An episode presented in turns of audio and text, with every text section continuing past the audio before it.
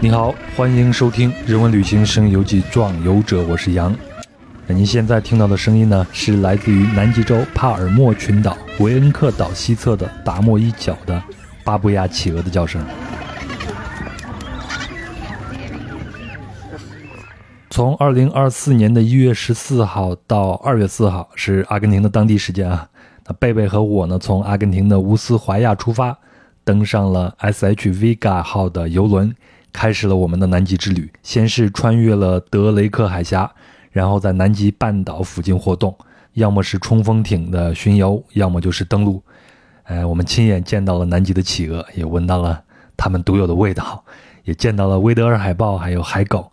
啊，更是见到了座头鲸就在我们的冲锋艇旁边嬉戏和进食。嗯，当然还有南极美不胜收的景色，冰川呀、峡湾呀，还有让我现在都很难忘的。晚上九十点钟时候的日照金山，呃，南极嘛，十天肯定是不够的，远远不够，我觉得。那我们这次连南极圈都没有进到，那不过作为一个普通的游客呢，能有这样的机会亲眼看一下南极的风貌，啊，对我来说已经是像做梦了。那二月四号我们回到乌斯怀亚呢，就马上赶去了布宜诺斯艾利斯。那在布宜诺斯艾利斯呢，我拜会了棒哥，James Bond，还记得吗？我们之前的五期关于南极的分享，啊，分享嘉宾都是棒哥。那他呢是曾经的 IATO 组织认证的南极探险队员，但现在已经上岸了，有了个新身份，已经是公司的职员了。还有呢，在棒哥的家里，我见到了佳琪。那佳琪呢是一百五十二期节目在世界上最北的大学里的分享嘉宾。那他现在呢也是一名极地探险队员。啊，刚刚结束了上一段的南极的工作啊，休假了一段时间，要再回到南极，在布宜诺斯艾利斯转机，那我们就聚到一起了。那我们录音的这天呢，是阿根廷的当地时间二月六号的晚上。那第二天呢，佳琪就要再去南极工作一个月了，马上也要到春节，再加上送佳琪，那我们就啊，从这天下午就开始包饺子，然后呢，饱饱的吃了一顿饺子，啊，我们四个就聚在一起聊了这期节目。那一个是前南极探险队员，一个是新晋的南极探险队员，还有贝贝和我这两个刚从南极回来的傻游客。呃，不过呢，在这儿我要提醒一下您，因为之前和棒哥录了五期节目，就南极旅行的一些基本信息和个人感受都做了非常详尽的介绍了。那我们的这次聊天呢，就不太涉及这些问题了。那我们这次聊的一些话题呢，是关于南极的边角料。啊，比如我自己很关心的，每天为我们这些傻游客服务的探险队员们，甚至是船员们，他们的生活是什么样子？那对我来说呢，在游轮不用考虑吃喝，也不用考虑治安问题，每天又都被美景和新鲜感包围着，那这样的生活就像一个泡泡，又美呢又不真实。那对他们来说是这样吗？那南极探险队员们又是怎么想的？等等等等啊，就是这些问题。呃，那我和贝贝这十天看到了什么呢？我觉得没有必要详聊，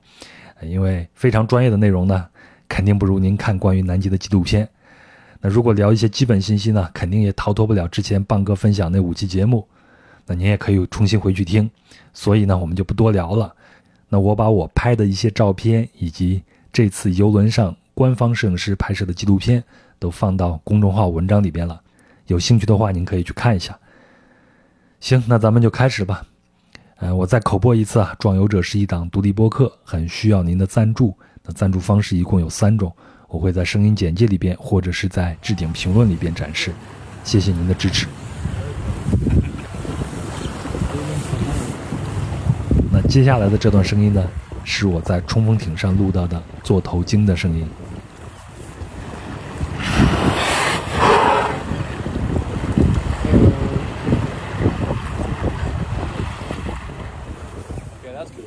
棒哥先给大家打个招呼吧。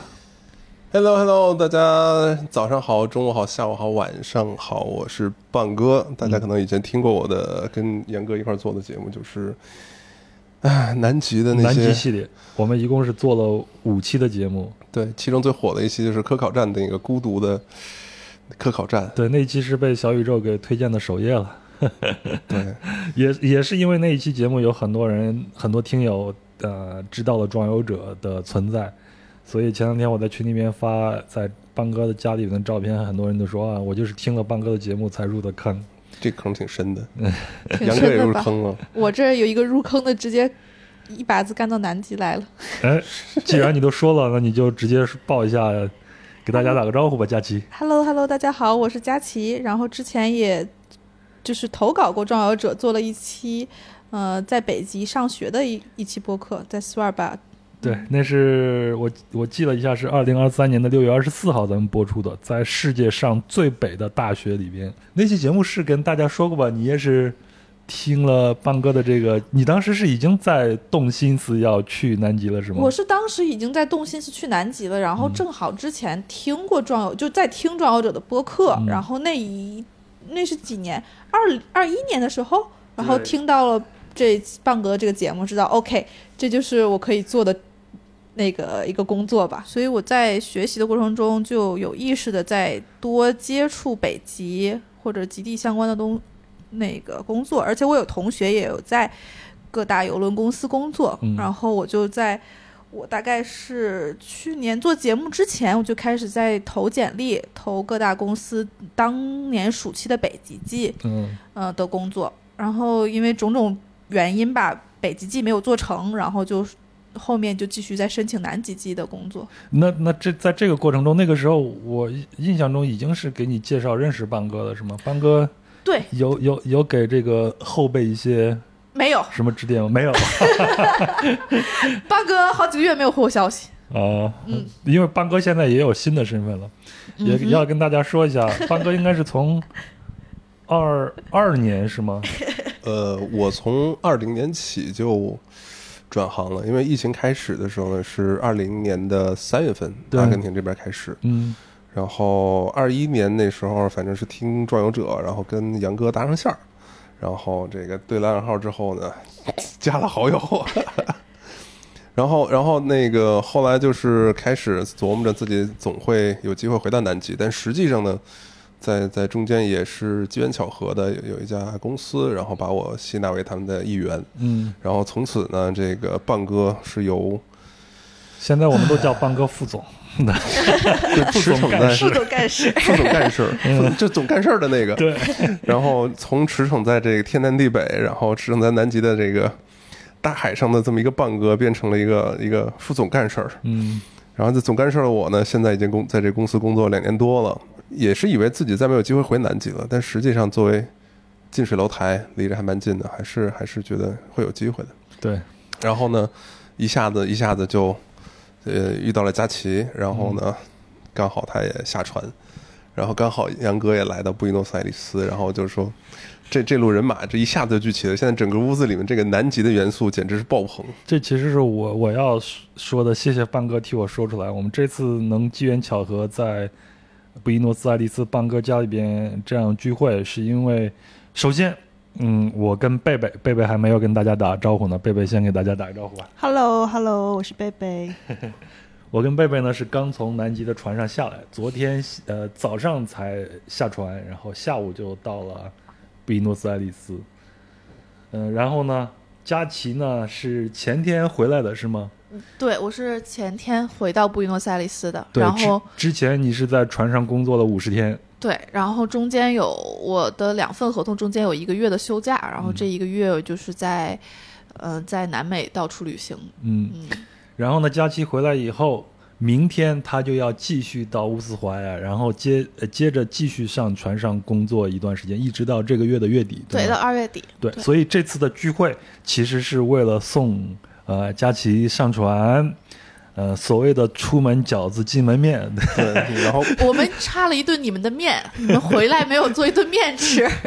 没有关系，咱们直接吃饺子，没有吃到杨哥做。的面嗯不过这这顿饺子确实有杨哥和棒哥给你包的饺子，这个嗯二月份的下半部分会非常顺利的。借您吉言。所以刚才说南极元素，嗯到了邦哥的家里以后，发现真的是处处充斥着这个南极元素，连我们的桌布，包括窗帘，呃，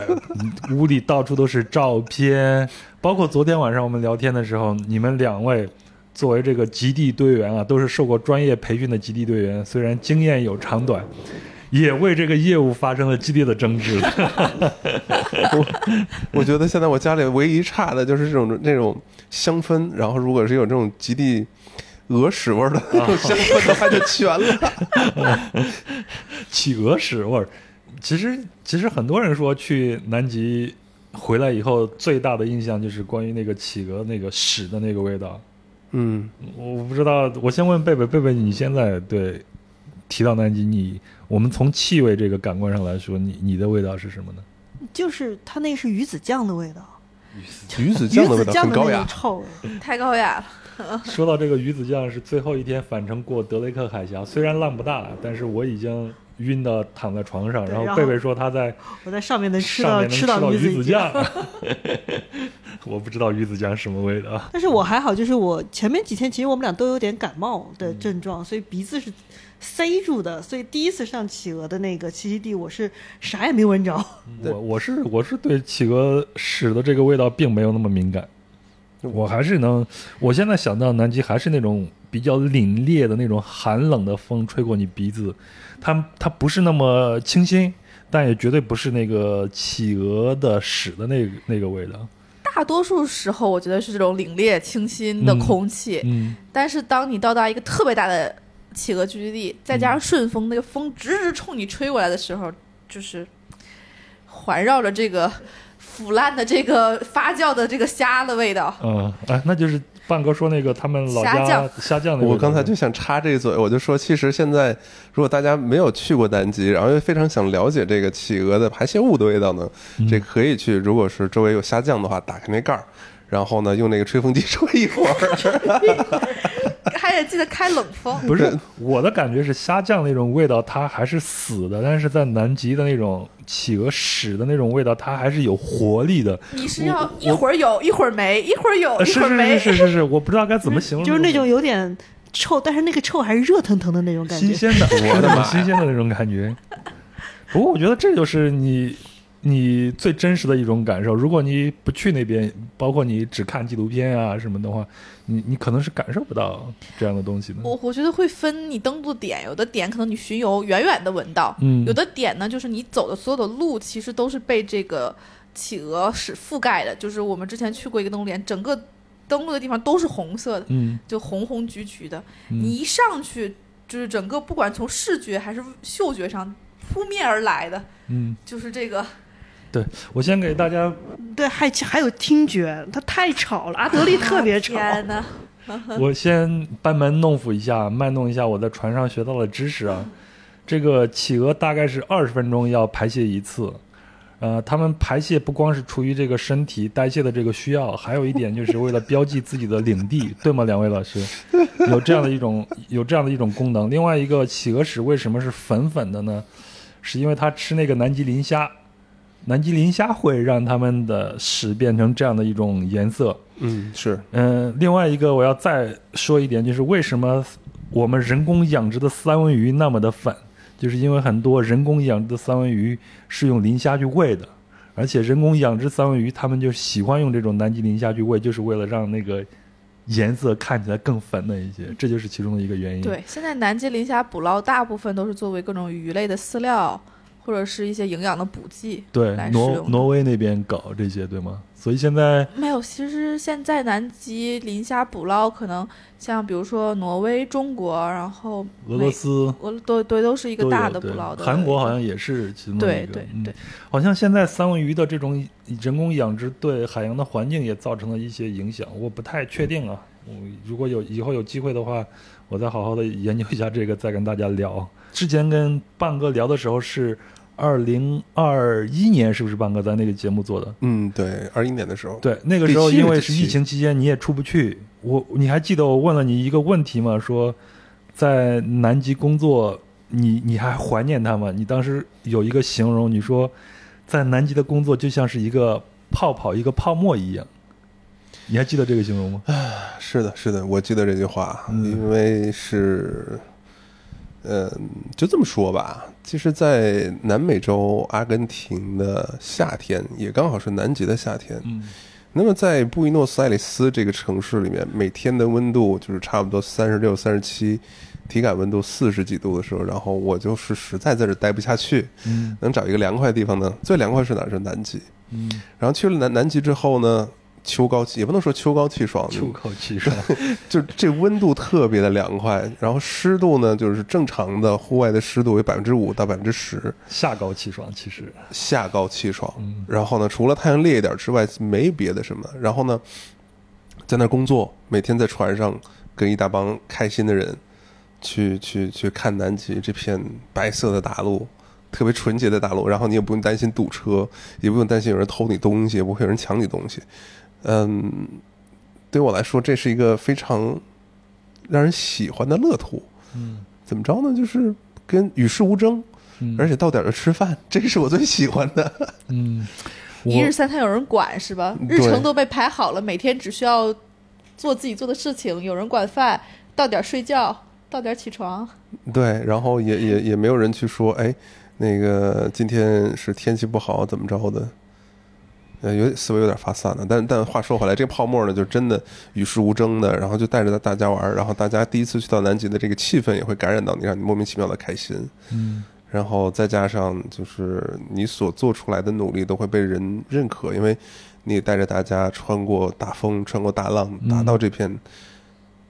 乐土之后呢，大家都会特别的感激你的付出。嗯。其实我这次一上船，因为第一天就有这个船长的欢迎晚宴，对吗？然后在欢迎晚宴上呢，船长把他重要的这些船上的船员，就包括大副啊、轮机长啊，还当然首先要介绍的是你们的这个探险队，对吗？当探险队队员都上场的时候，每个人都穿的呃都是正装上场以后，我当时就跟贝贝说，我不知道你还记得吗？我说我立马就明白了为什么棒哥这么喜欢南极的这份工作。体会到了什么呀？嗯，我我首先的感觉就是，呃，就像你前头说的，首先它是一个非常单一的一个环境，大家在这里边很纯粹，做做的这些工作很纯粹，可能不存在那么多的勾心斗角啊什么这些东西。另外一个呢，就是你们的工作是体面的，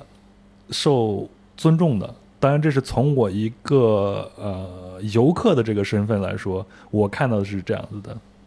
那这样的环境谁不喜欢呢？又能挣钱，又这么好的一个环境，每天还能看到一些风景。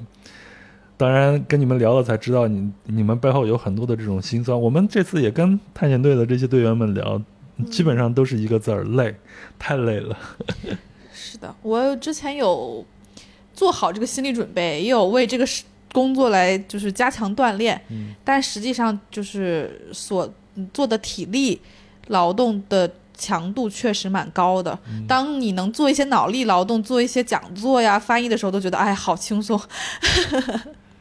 佳琪，你你你上船之前对你这份工作的这种想象是属于浪漫的呢，还是你已经做好了吃苦的准备呢？我是蛮现实，也有浪漫，也有很现实。嗯我已经做好了吃苦的准备，嗯，所以我心理上是接受的，但身体上还是觉得很蛮疲惫的。嗯但主要也是因为到南极之后每天特别兴奋，嗯所以你累，但是你不是那种身心俱疲那种非常的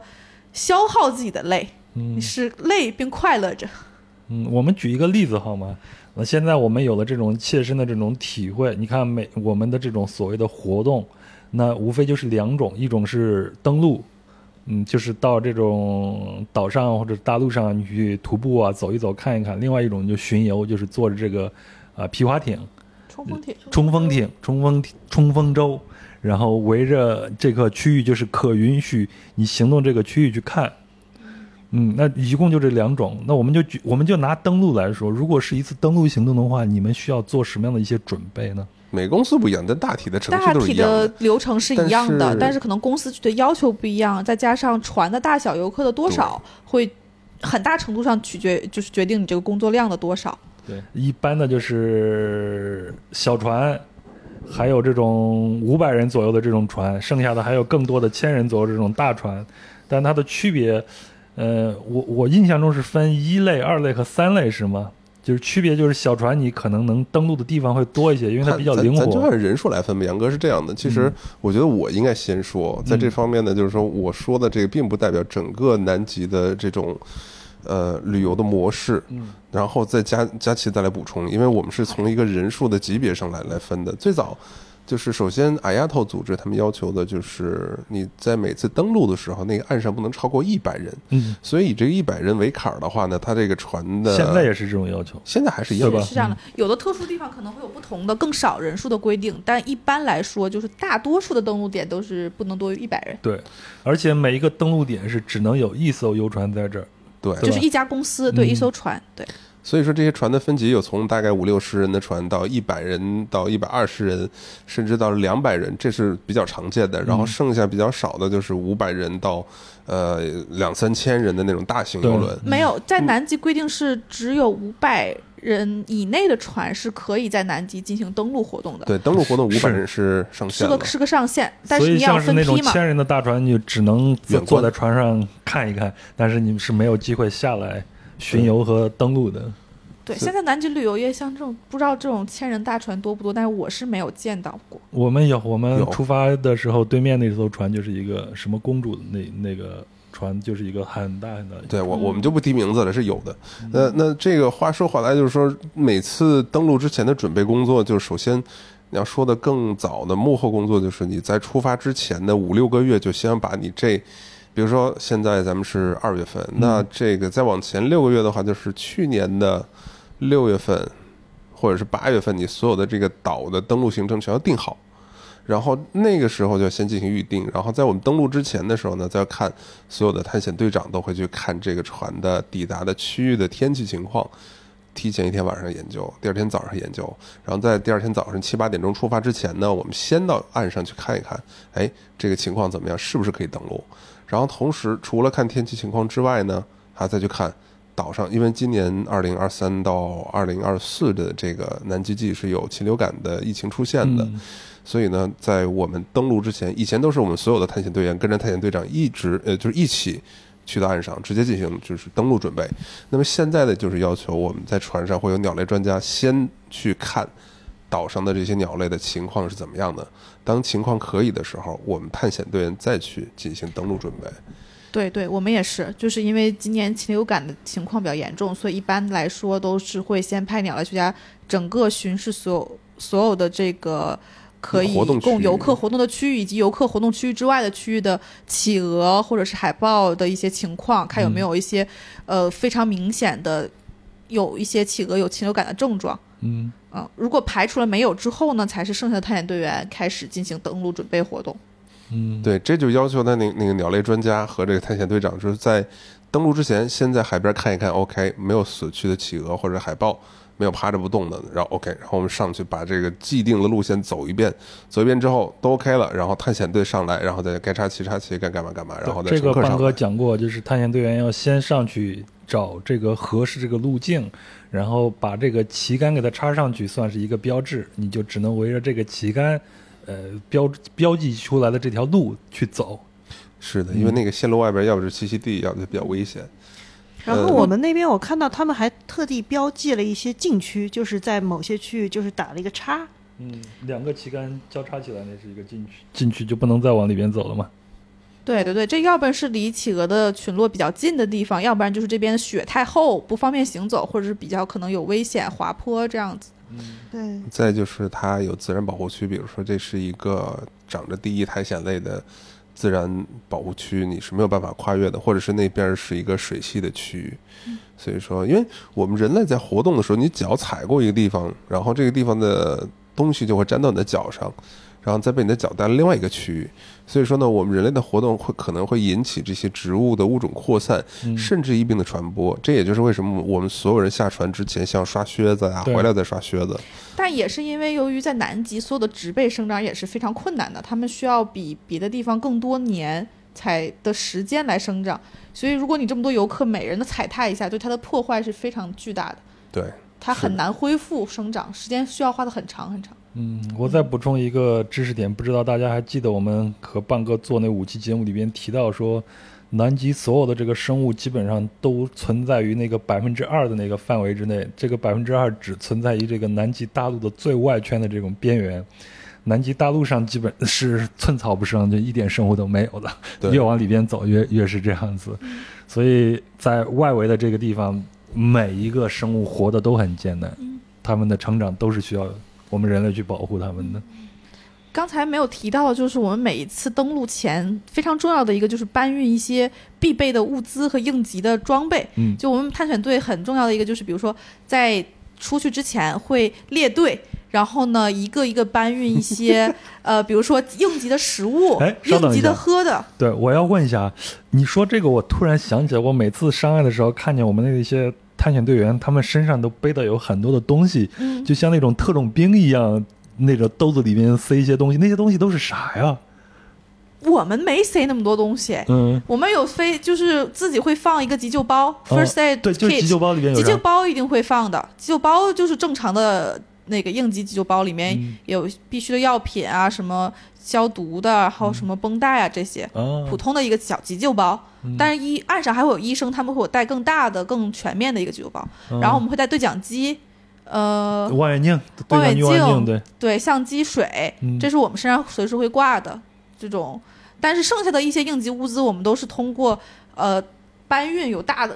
有很多桶，我们是根据人数来算，呃，需要多少个应急多少个桶的食物。嗯比如说这些人困到这个登陆点了，哦会有应急的食物来供大家需求，然后这些还有一些呃这个大的一个行李袋里面会放一些保暖的衣物、帐篷、睡袋等等。这一个每次我们登陆的时候我们完全没有注意，我们完全你们没有注意，不知道这些我们会有一个橘色的那个大的行李袋，我看到那些，对，看到那个？吧，那个里面就是一些保暖的衣物、帐篷、睡袋。这些为什么不跟我们说了？我呃，很等会儿，多客人杨哥，你在登陆到南极大陆上，你还担心如果被困到那个陆地上会怎么我样吗？从来没有这个担心，因为就是看到你们，我觉得很安全呀。呃，我们每一次即使很安全或者很，我们都是要做应急预案的嘛，所以这些东西每一次可能我们每一次都要搬到十多袋、二十袋，很沉的一大的物资，每一次都要带他们上岸。我们就是先要从船上搬到冲锋艇，运到路上，再搬到路上。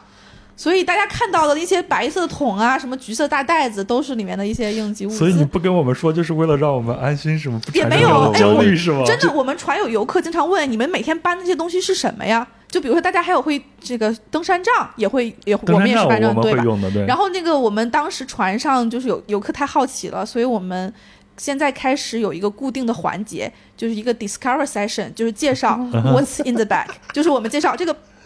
我们每次搬运这个神秘的橘色，bag 好像是一个时尚栏目一样。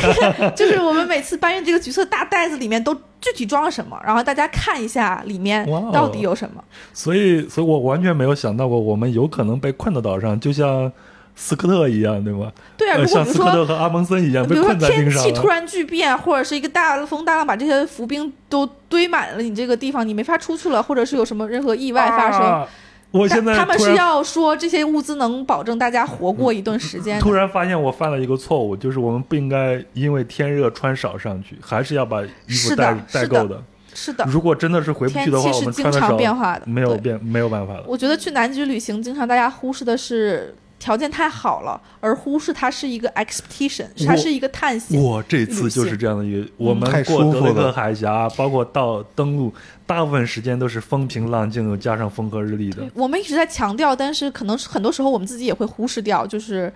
它是一个探险旅行，在很久之前，这是一个非常具有挑战性的，只有少数人可以做的事情，不是？我现在有点醍醐灌顶的这种感觉了。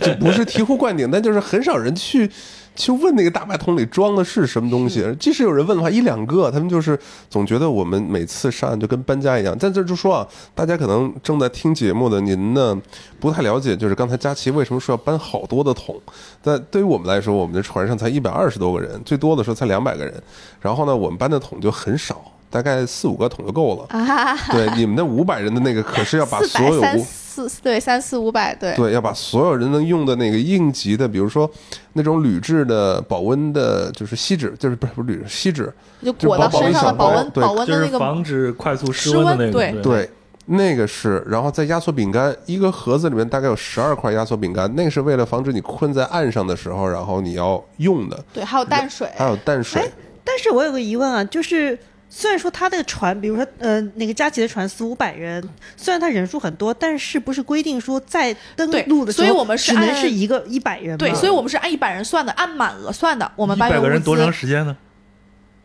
呃，好像那个物资是按三天算的，两三、两到三天。哦，在上面三天，就以我后来登陆穿的那个衣服，我会冻死的。呃，可能是我不我不记得，但是因为可能棒哥他们船可能不是一百人全都上去了，所以他们可能人数呃更少一点。五十人算对他们会没有没有，算我们都是按照一百人来算的，你们按100或者一百二十几个人来算，因为会少那么多但你们会有人回来。但我们的桶里边就是压缩饼干啊，还有就是简单的那种御寒的，那那中文怎么说来着？那个，就是应急用的这些东西。然后水，然后再加上暖宝宝，然后我们就里边会定期看，而且还有一些这个手电啊之类的。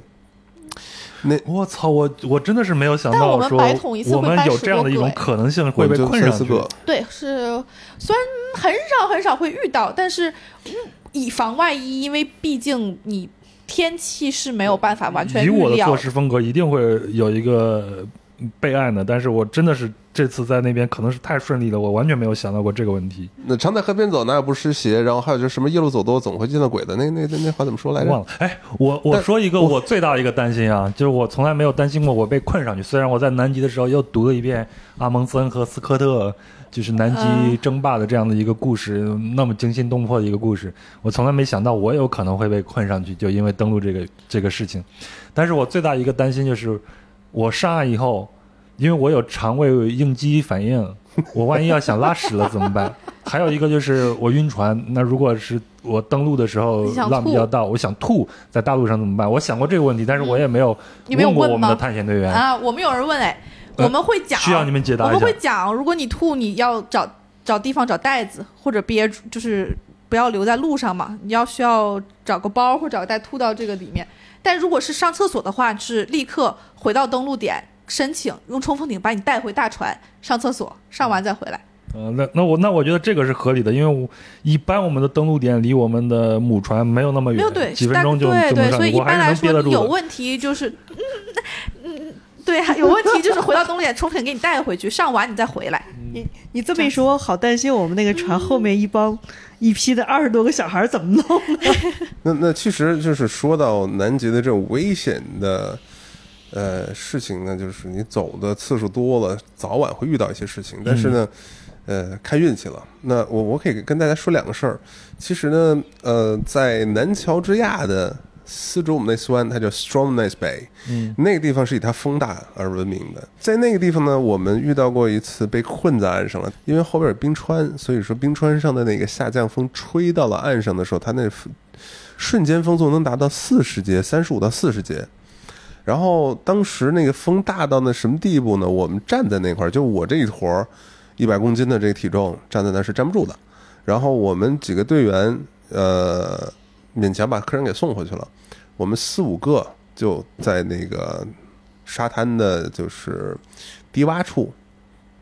嗯，趴也不能说趴在那儿吧，就是斜躺在那块儿，就跟那在战壕里面几个人斜斜躺在战壕的那个深深坑的那个位置挡风，啊我好像听你说过是在捕鲸站那个位置是吧？啊对对，一站起来就能被吹倒。然后我们一个同事呢开船过来接我们，他着急，然后船上也没有配重，就是冲锋舟上他会都会都有配重的，然后被一个飓风直接咔嚓给它掀翻了，原地就是哦出来就掀翻了。如果那个时候它那飓风不停的话，我们那个就会把那个桶打开，包括里边有保温的嗯呃保温保温纸啊，然后食物啊什么的。但是还好，隔了一会儿它风小了，我们就回去了。唉希望不要碰见这个事情。所以说，这个探险这个事情，我在船上又重听了一遍咱们之前做的节目，你也强调过说一定要。为什么你们叫做探险队员，对吗？而不是普通的说导游啊或者什么的，就是它确实是有一定的这种危险性的。还有一个就是要提醒大家，就是如果你要选择去南极旅行的话，那你的行程可能是随时要改变的。每一个队员，我们的队员也强调了好多次，说在南极的天气是会随时的就会发生改变的，而且会变化很很快很多。嗯，我们船上经常说，如果我们这一趟行程都能坚持就是使用 Plan A，那这就是一个特别幸运的一趟行程了。嗯，对，会减少很多的工作量，也不是我们想改变，我们每一次改变行程都要增加很多，重新预定这个地方，重新做规划嗯，的各种这个需要跟大家解释一下，去预定这个地方，也就是我前头提到的一次，就每一个登陆点只能有一个游艇吧。打比方说，我们今天都要去老杨家，老杨家就是南极大陆，去老杨家玩儿。那我去老杨家玩的时候呢，佳琪过来了，他也要进去，那这就乱了呀。因为我带着一堆朋友，佳琪带着一堆朋友，然后去那儿乱搞一气，那哎，老杨家太小了，对老杨家这个生态生态非常脆弱，咱们一定要保护好。所以说限制一次就去一家，然后这家是一次上只能上一百人。嗯，然后呢，就是说今天我去了，我上午去，然后你上午就不能在那儿去了，哪怕说哦，OK，我开着我的车带着这一百人在你家附近兜一圈，远远的看你们一眼也不行，因为我们在那船还有其他的活动呢，比如说我的冲锋艇在巡游啊或者怎么着，所以说这一上午可以去老杨家里的就只有一一家人，这这一艘船，其他船哪哪怕跑到附近，你那船开起来掀起那个浪，能把那个冲锋舟给掀翻的。嗯，所以说就连靠近都不能靠近。再再说回去老杨家里边，去他家里，OK，天气不好，上午我去不了，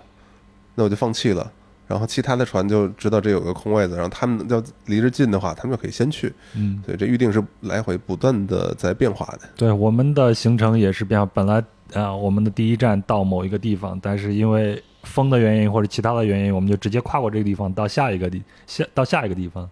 所以这也就意味着说，作为一个游客，要理解这些探险队和船长他们做出的这种专业决定，不要因为因为我们的行程改变了，跟你的预定计划或者你的预预期不符合了，然后你就会发生一些纠纷啊，或者心理上不舒服。探险的话，或者说去南极，什么事情都有可能发生。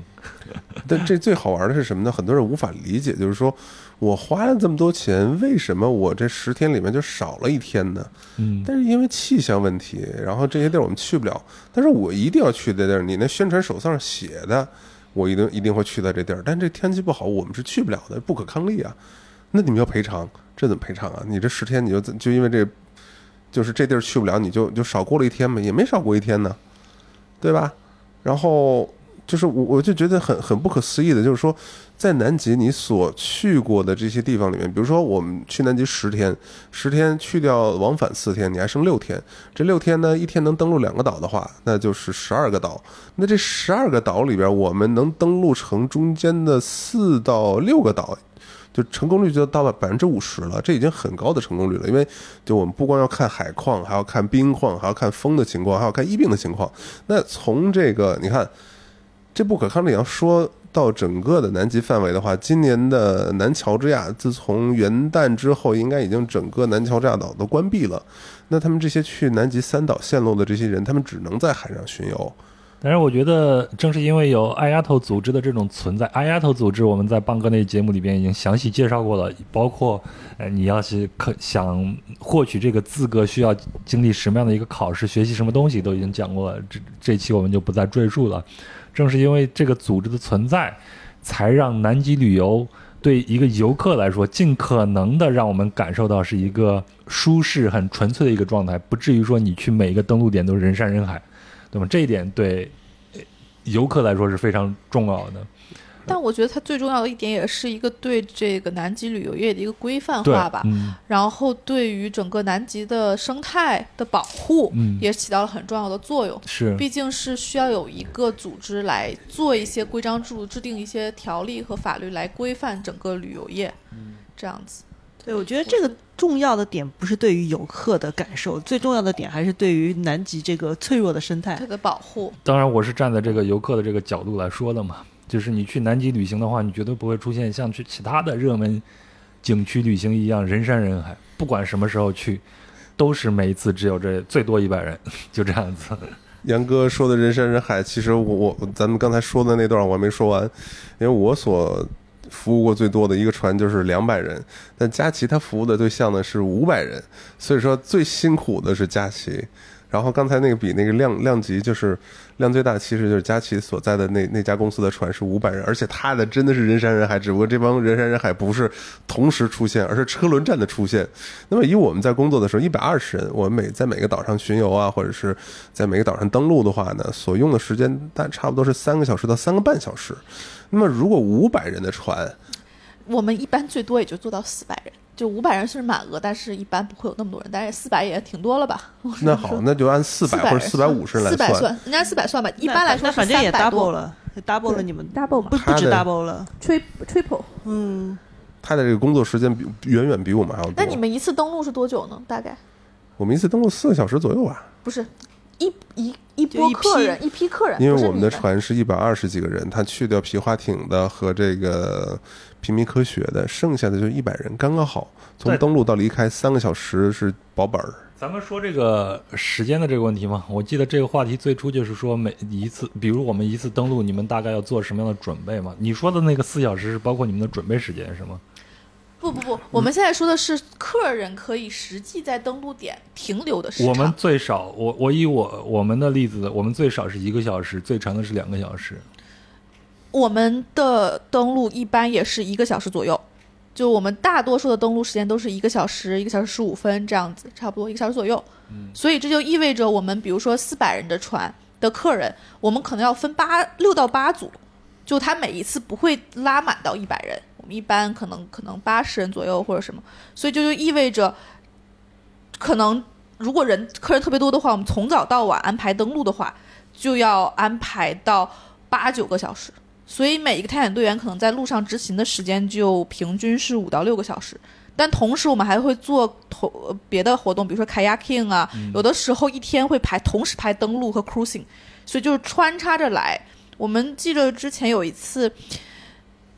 嗯，刚才佳琪说那个 cruising 就是我前呃，头提冲锋艇到的巡巡游，嗯。对对对，所以我们一般来说，如果客人特别多的情况下，一般一天只排一个大的活动，就一次登陆或者是一次巡游，但有的时候可能会一天排到同时有登陆和巡游，这样的话，我们探险队员一个人每天工作时长大概会来。就是超过十二个小时这样子，在陆地上十二个小时是呃不是不是在陆地，就整体，因为大家还有巡游也算开船嘛，就可能我们有些探险队员需要开冲锋艇，呃之前他们最多一次连着开了十个小时，中间甚至就只有十五分钟休息，吃个东西，然后继续开。嗯，我们每次开会做第二天计划的一个安排的时候，也会说谁去过这个地方举手，嗯。然后举手，然后安排谁第一波登陆，因为这样的话他们会知道哪个地方浅滩就石头会比较浅，嗯。然后会冲锋艇走的时候也会注意，然后登陆点哪些地方需要特别注意，也都会有经验这样子。好，我们终于回到这个话题了，就是佳琪说的这个，头一天晚上你们就要开会安排第二天这个登陆活动，嗯队长就会给你们派这些任务，对吗？，对，我们会，我们是有一个系统，我们每次会有一个电子的 Excel 表格，然后呢会特别详细，详细到每十五分钟的任务，这个时间段谁谁谁谁谁要去登陆点执勤，然后呢谁是作为 wader，也就是拉接船的，谁需要站在哪个点，我们还画一个图，然后呢每每个。十五分钟就这样的一个排班，特别详细。然后谁又需要做巡航，要开船，然后谁是专门在巡航只做讲解，然后轮班，我们大概是比如说三个呃登陆时间一轮，大概就是呃大概四个小时，三四个小时之后有一个十五到三十分钟的休息，然后再继续排班，这样子详细到十五分钟，从早排到晚。那安排完工作以后，你们就要去，我我看了那段视频嘛，你就在那儿搬运东西，对吗？然后前头我们也聊到了，我们需要搬运什么样的东西，然后这些东西就是需要你在我们就我们作为客人登陆之前，你们都要提前准备好的。对，我们会放到岸上，已经放好了。然后客人来的时候，其实整个登陆点都准备好了，旗子路已经探探好了，旗子插好了，屋子也搬好了，大家来了就可以根据这个旗帜规划的路线走了。嗯，那接下来就是对，这这个还有旗子，我觉得特别有意思的一点是，嗯、我后面几趟的时候是已经是季中了，所以这些登陆点可能已经有反复的有人来探访了，这个脚印踩的已经很清晰了。但是在我季初的时候去到一个登陆点，是完全没有脚印的，没有路，所以我们探险队员是要生生踩出一条路。然后插上旗子的，当时我是觉得，哇，这才是真正探险队员，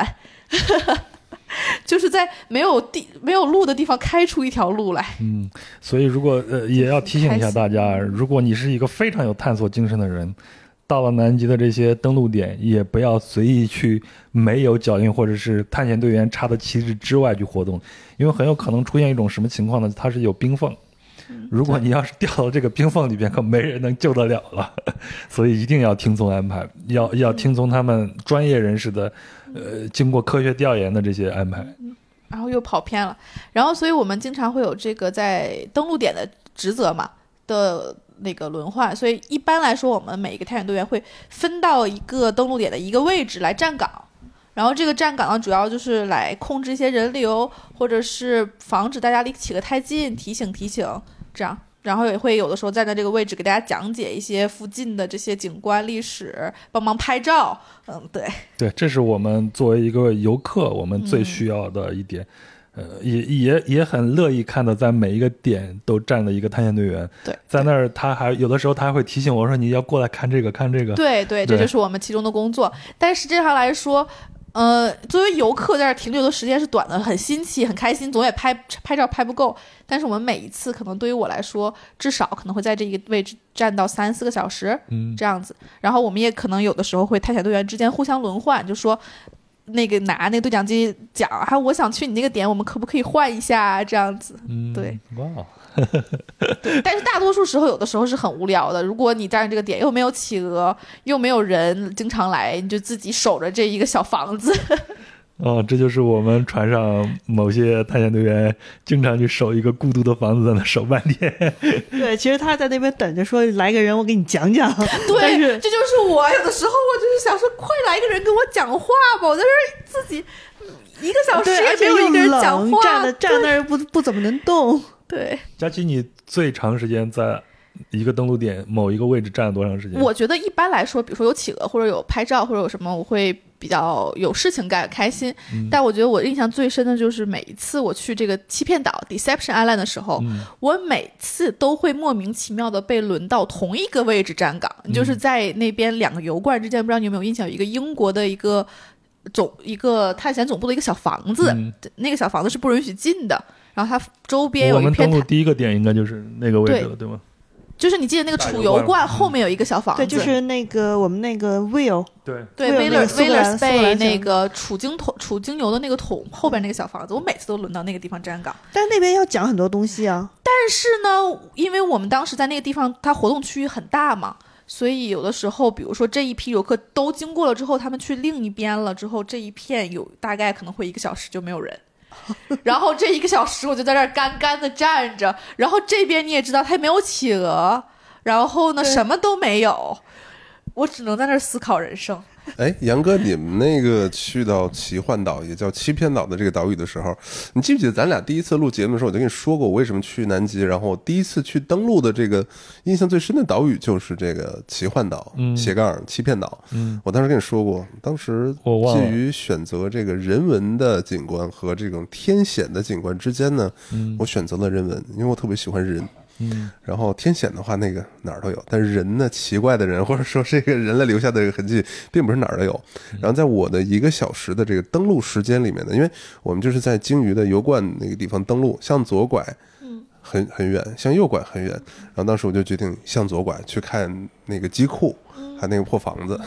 然后就在那块儿好好的玩了一个小时，不像其他人过去拍两张照片，咔咔还跑跑到那个火山的澳口那边再去拍照。嗯，然后我就想问，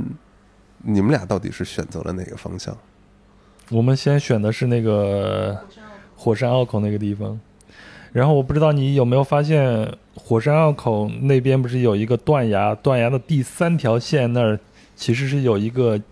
企鹅曾经在那儿活动，被压在那个地层里边，天哪！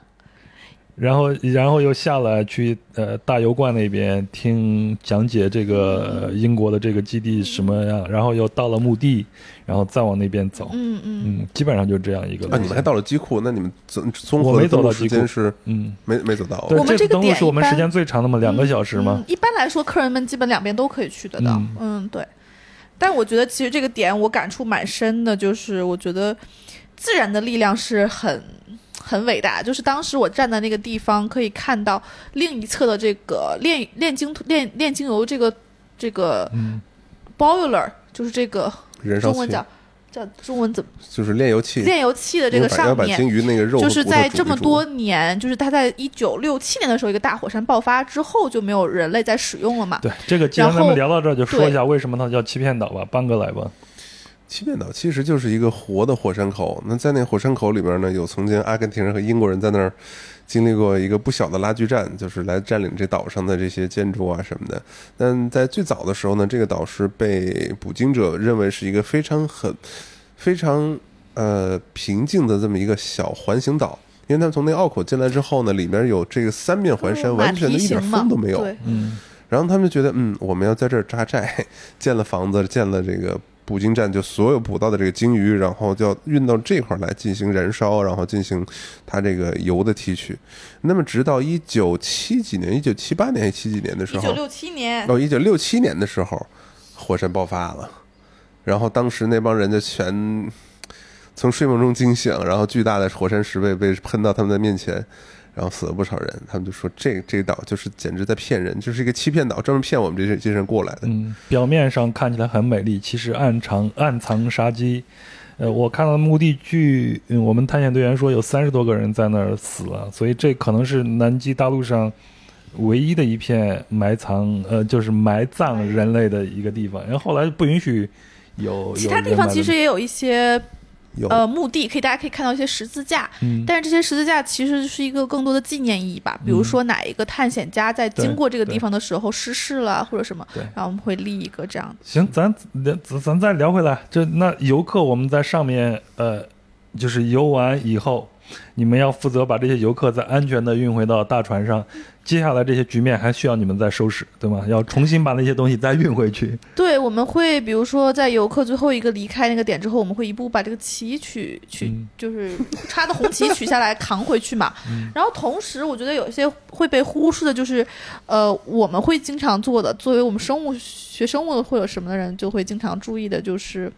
填坑，不是，或者是对，或者是我们他我们公司特别，他大家都会默认会做的就是填坑，嗯就是这些客人的脚印，有的地方会踩到很深的雪，会有个特别深的一个大脚印儿。我们会在路上走的时候把这个这个大深的大深坑给填平，哦，这个我们是看不到，为什么会这样做因？为我们会有可能这些深坑有一些有个就是小企鹅路过，吧唧掉进去了，它就被困住，它爬不上来。那各位亲爱的听众朋友，如果您正在收听这一段的时候呢，可以想象，如果您去到北方，咱们现在不是哈尔滨冰城是有很多小土豆都过去了吗？然后呢，遇到这种齐膝深或者齐腰深的雪，你踩一脚进去，你的这个雪会没到膝盖。那这个膝盖你再拔出来的时候，它那个雪会形成一个圆锥形的这么一个大洞。深坑，那嗯，如果在拔的时候，你其他人在走着那个洞里面再踩一脚，然后他们是我们人腿是长的，企鹅腿不长。如果企鹅陷进去之后之后呢，它的这个鳍是没有办法让它从这坑里爬出来的。爬出来的，对所以它被陷进去，像像一根萝卜一样卡在那儿，然后就会有可能被饿死。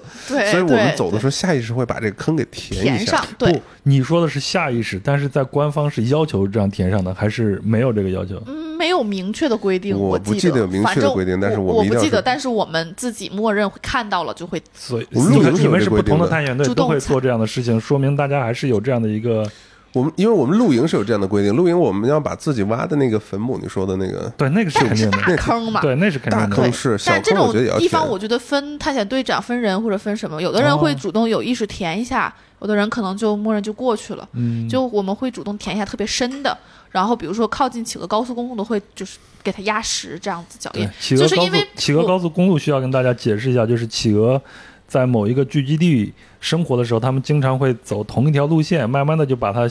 压成了一个小小的一个通道一样，嗯在雪地上。对，所以那个就是他们的 highway。对，同时这样我们当时我们会规定这个行走路线，然后不会选择太多条。你们可以看到，就在南极登陆的时候不会太多岔路，可能嗯就一条环形这样走，也是为了更大程、哦尽可能的减少对他们栖息地的干扰。对对，就是没有太多的人类脚印的痕迹，导致企鹅可能迷路啊，或者是掉坑啊。包括我们去、呃这个岛上登陆，如果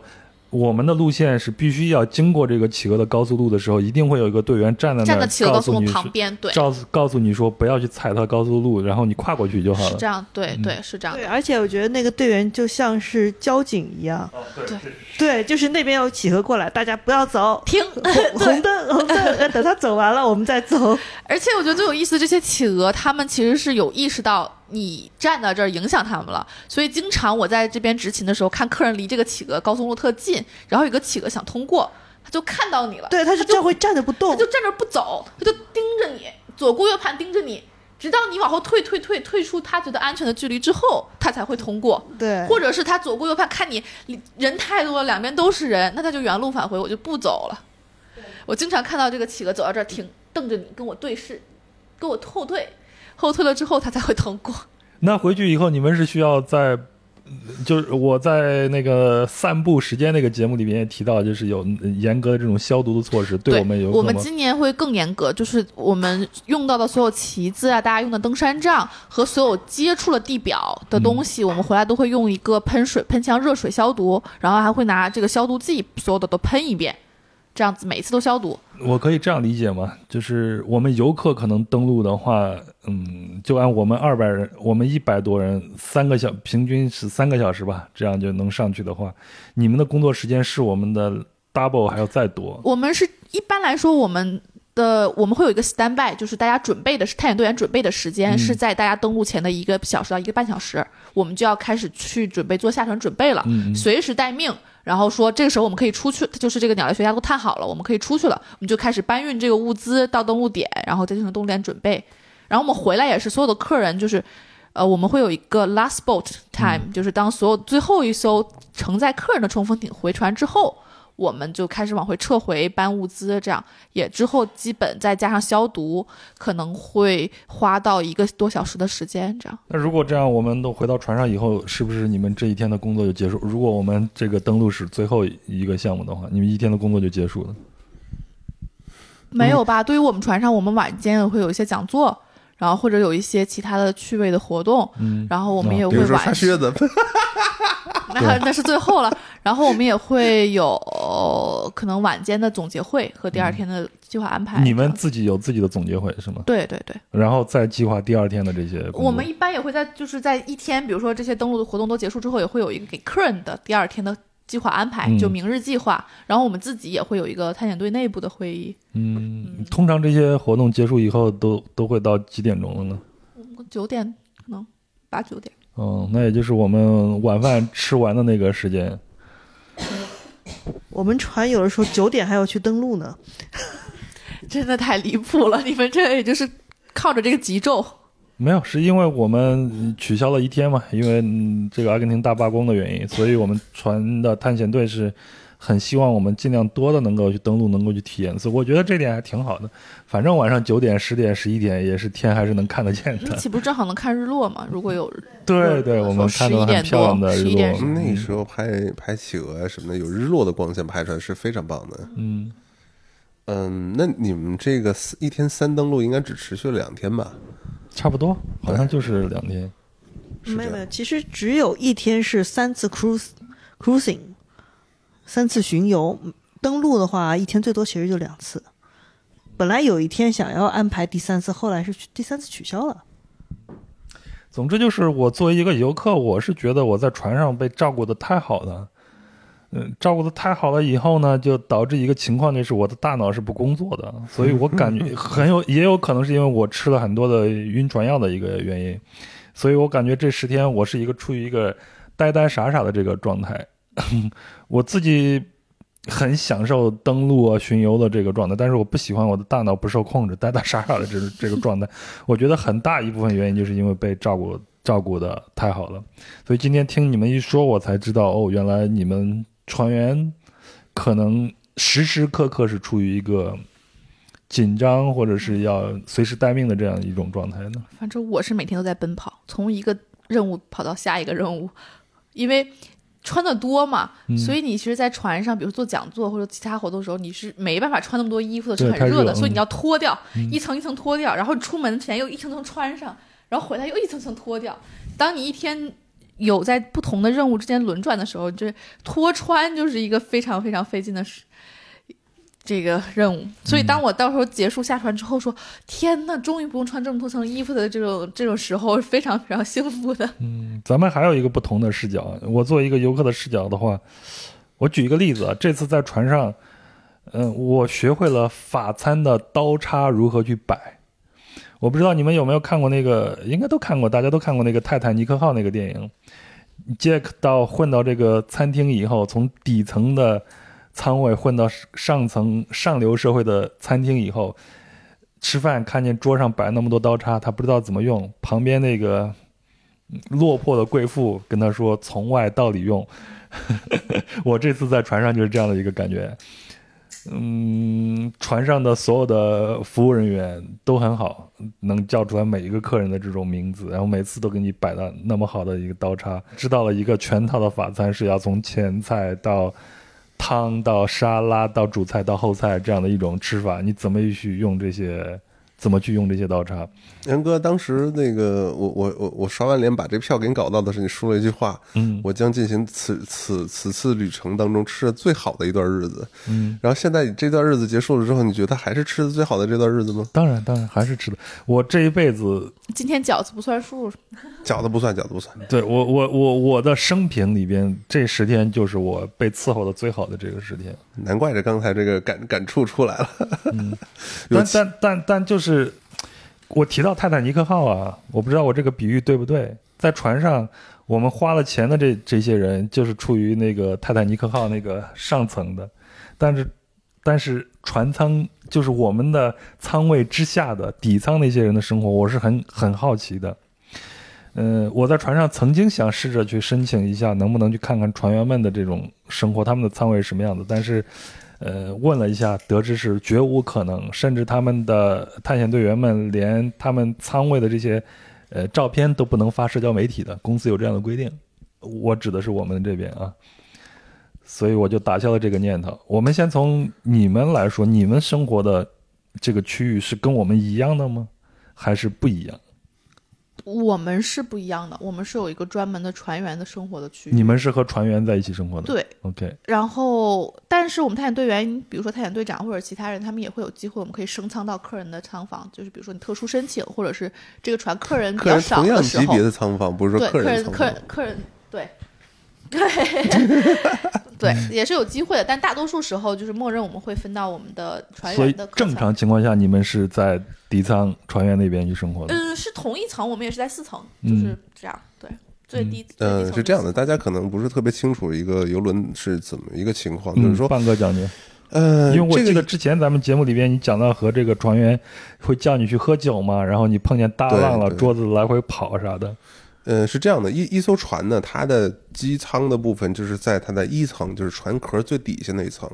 然后二层呢还有一些配电室啊，乱七八糟的，然后那个地方是船员住的，嗯，然后三层呢，一般情况下是靠到了码头之后，它这个船和码头之间平行的那一层就是三层，嗯，然后三层往上四层、五层、六层、七层、八层，什么什么多少层都有，但一般三层就相当于是零层，就是第一层，然后工作人员一般住在船的下边或者就是住在三层咱们。出发去巡游啊啥的，下船的那个但说实话，我觉得探险队员是处于一个船员跟客人之之有点间之间。我觉得我也在活在一个 bubble 中，因为我们探险队员一般是住在四层，就算是一层，就是跟客人其实是同层的。但是其他的一些船员可能他们会在下层，就比如说三层、二层这样子。嗯，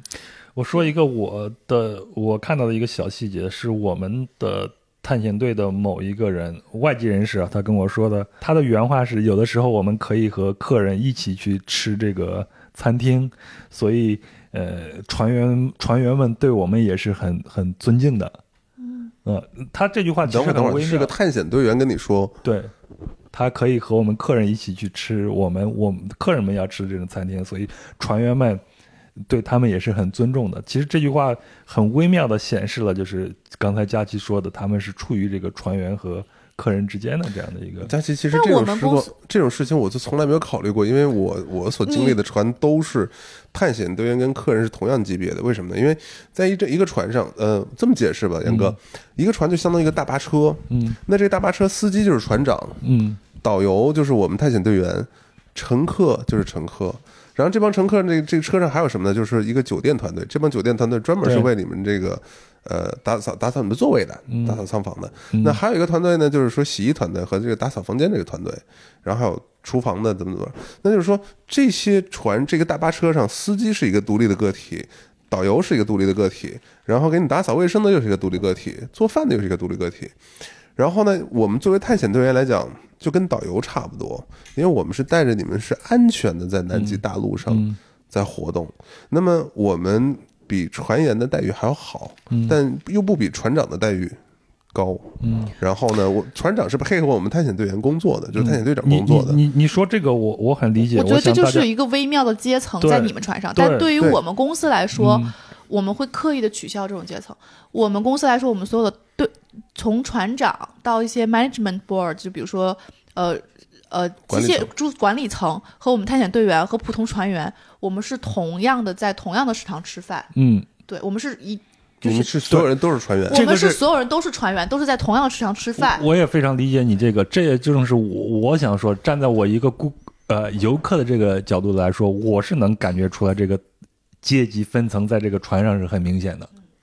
所以为什么我提出来探险队员，他我我们那个探险队员会跟我说这个话，是从我这个视角上，我是能看出来大家其实是有这样的一个分别。是的，，然后我觉得我们公司做的蛮好一点，是他们有在刻意的说消消除这种阶级层面的感觉。即便是这样，我也是觉得呃还是会有，因为从客人的角度来说，我们是属于更前台的职责，就是每天在跟大家活动接触啊，然后负责跟客人的活动安排对接，就更在明面上。对但是实际上背面有很多船员其他的付出，大家看不到。是是，对我上到这艘船上以后，我从我的角度，我会觉得，哎，大家都是同一个身份，我们要去南极去探险的。事实上不是，这个船上还是有这个专门为你服务的，他们甚至都没有机会去下船，而且每天是非常的繁忙。我非常的感谢。感谢我们船上的这些餐厅的这些服务员啊，像阿诺德呀，还有那个胖胖的姑娘什么，每天都很热情的给你打招呼。但是我们也知道他们是非常的累，而且他们的收入是很低。我不能说是很低吧，因为我没有具体的一个了解啊。但是海员可能就特别是船上这些服务人员，一出去工作都要是好几个月，然后根本没有任何的机会去下船。所以我我们公，我觉得我们公司跟别的有些公司可能不太一样，是我们跟这些其他船员大家接触都很密切，我们是同样在每天在同样一个食堂吃饭，嗯然后我们的所有的活动也是在一起，嗯然后呢，我们还会有。作为我们探险队，我们会专门派出一两个人作为这个船员福利的一个部门，来给大家每次举办活动、发福利，给这些船员组织一些登陆或者皮划艇或者其他活动。就在所有客人的活动结束之后，然后我今天还有时间，然后我们探险队人有很有精力，我们会可能组织一些带这个给船员机会，大家抽签报名去带他们做些活动的机会。这是这站在你探险队员这个角度，但是站在我的游客的这个角度来说，我已经跟他们的生活是完全被隔绝的，所以我感觉是有点不太公平的。而且我也会觉得，比如说像我们探险队员，我们最长的可能轮转就是两个月这样子，嗯但他们可能一次要工作六个月这样，嗯所以确实我也是觉得，我们也是作为这份工作来说，我也是感觉是在一个 bubble 中，就是嗯是一个、泡泡中，对是一个相对舒适、相对呃，就说没那么艰苦的一个环境。对，你那作为我之前去过的那个船，探险队就是跟客人在一块儿的，好处就是说，客人可以跟探险队员进行近距离的接触，而我们不会被当成一种服务人员，而是跟他们一起进行探险的这种、对，这种陪同。所以就是我和这样的话，我我可以，我我嗯我有，我觉得有这种光环，就是说，首先大家特别尊重我们，因为把我们当当成这个地方的导师，对对我们会告诉他你会看到什么样的东西，会体验到什么样的东西，然后你在你的人生当中，在你你可能一辈子就来一次的这这个南极大陆来讲，你会遇到什么？你会期望能看到一些什么，或者是能体验到一些什么东西？我们可以随时跟他们分享，而并不是说我们要 OK，你请我，我们才去吃这个饭。嗯我可以不去吃这个饭，我我这个吃饭不对对我来说不是特别重要，但如果说你请我我才去吃饭，那我我绝对不会去这个公司去工作，嗯因为我觉得就是说我们作为向导来讲，我我以前在陆地上做过地接，然后做过导游，我觉得是如果说你要是真的吃饭还要还要还要还要再再请着吃，然后才能去吃的话，我觉得这个就很不平等。就是这个原因，我会觉得我和探险队员可能是处于一个呃同样的一个身份，对吗？我会更有这种亲近感，这种亲近感是来自于我们有比较密切的这种接触，甚至我会觉得我跟船长都没有什么区别。没有什么身份上的区别，但是我跟这种最底层的这些人来说是被隔绝的，这一点会让我觉得有点不太公平。对呀、但但可能是出于管理上的需要，所以我也很感谢我们的船方在我们的欢送的那次，虽然那次我我因为晕船没有上去啊，但是贝贝说是把我们所有的这个餐厅的服务人员都请到了台上，接受了大家的这个掌声，我觉得这个是非常非常有必要的。嗯嗯，哎，那像佳琪，你要吃这种员员工餐是吗？对你们的这种员工餐大概什么样子？你们住宿环境是什么样子？我们住宿一般来说就是可能比较人多的话，我们是两个人合租，就是分享一个房间，嗯然后有自己的独立卫，两个人独立一个独立卫生间这样子，嗯是一个上下铺的一个床。啊，嗯，然后如果有的时候，比如说，呃，这趟探险队员或者客人不多，我们可能会独自一个人房间、这样嗯，但是也是是这个上下铺的某一层，对。然后会有一些，比如说，呃，这一趟可能我们会有一个活动向导，他们的工作会比较重，会比较累，他们可能会有呃分到就是跟客人同等级别的，就是大床这种客舱这样子。嗯所以也是有区分的。然后员工餐的话，我们嗯、呃就是也是自助餐，然后可能会一天有几一两个肉菜可以选，然后有一个素有素菜，然后呢会有比如说 pasta 主食，就是嗯意面，会有米饭，嗯，然后呢会有蔬菜沙拉，嗯，然后水果，还有会甜点。包括这些餐厅的服务人员都能都我们这是所有的船上的所有的员工，就从船长，嗯。我们船长有时候会跟我们一起吃饭，嗯。然后嗯、呃船上的其他的，比如说餐厅的人员什么的，那大家都会都在这个同样的嗯食堂吃饭。对，其实就只只能说口味一般，选择没有那么多，但是营养其实全面是够的，嗯。就是也是，嗯，就是吃饱是没问题的，对，让我的罪恶感降低点点。是没有那么，只是没有那么好吃，然后花样没有那么多。对，偶尔我们会有一些特殊的日子，会做一些寿司，或者是烤肉，或者是有一些 waffle 奶，就是那个华夫饼什么的，就会嗯很开心。我以前在餐厅打过工，我深知这个员工餐和这个呃客人们吃的饭是天差地别。但是你描述的这个，我觉得还还不错。嗯，怎么说呢？只能说品种少很多，然后也没有那么多的花样，但是还不错吧。对，毕竟船就是特别是游轮的工作，它就是一个大泡泡。我想对每一个在船上生活过的人来说，无论你是什么样阶层，但这个伙食我听说也是通过改善，之前就是嗯、呃做的也不好吃，然后更就是没有多样性，然后我们也一直在 argue，在在尝试跟公司讲改进吧。嗯，换哥，我再求证一个，以前，嗯、后来就是对海员的这种待遇啊，有了一个改进，是现在不允许他们，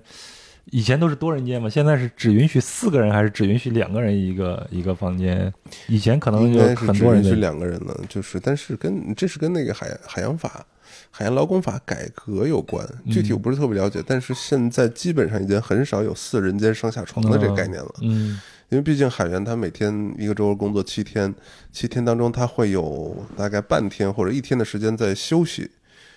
哎，话说回来，我们探险队员没有休息，一天休息，就是你合同多久你就干多久，心对，是的，我们是没有休息的，就是连连着，没有一天休息，所以你上次那个五十天一共是多少趟来着？五趟五，趟五趟。对，连着就没有任何休五十天没息，休息过。嗯，每天基本早上八点到晚上十一二点，差不多每天都是这样。船员可以休息，我们不可以。嗯，但是但船员的工作他们会有夜班，或者会有呃那，咱们也有夜班呢，比如说咱们去去哪块儿，晚上露个营的话，你这晚上你就要在在外边过。但是比如说我们我们船是，比如说你露营有丢替的话，你后一天的上午是整个上午可以休息的。我们没有，但你露营，你一一一夜你就相当于没有睡嘛，然后第二天上午我们会休息，下午才会排班这样子。但是我们露营之后，基本上就会把那个第二天活动变成大船的巡游，就带着大家能动的那些，什么什么叫能动的那些呢？但你露营探险队员只需要有两三四个，不是所有人都会有。对，大船巡游就解决这个问题了，因为能动的就是晚上一般都睡不好，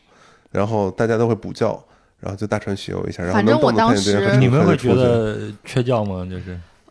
睡不好这个？我没，我真的惊奇的没有觉得太缺觉，哦就是那你还好。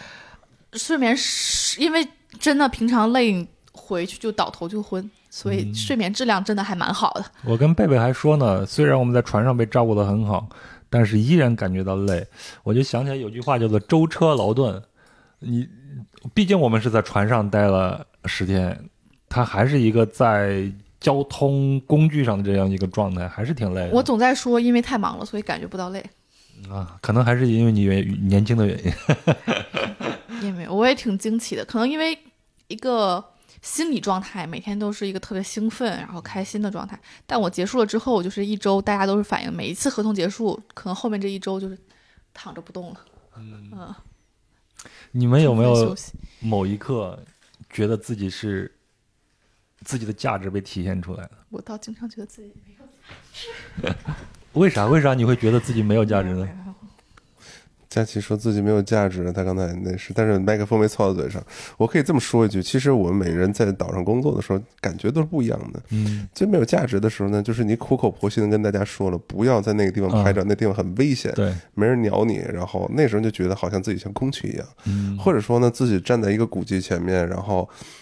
满腔热血的想把这里面的故事分享给大家的时候，大家过去没有人问拍两张照，没人理你。嗯然后这就觉得自己没有价值。嗯，我跟大家分享一下我的一个觉得自己价值体现到的地方吧，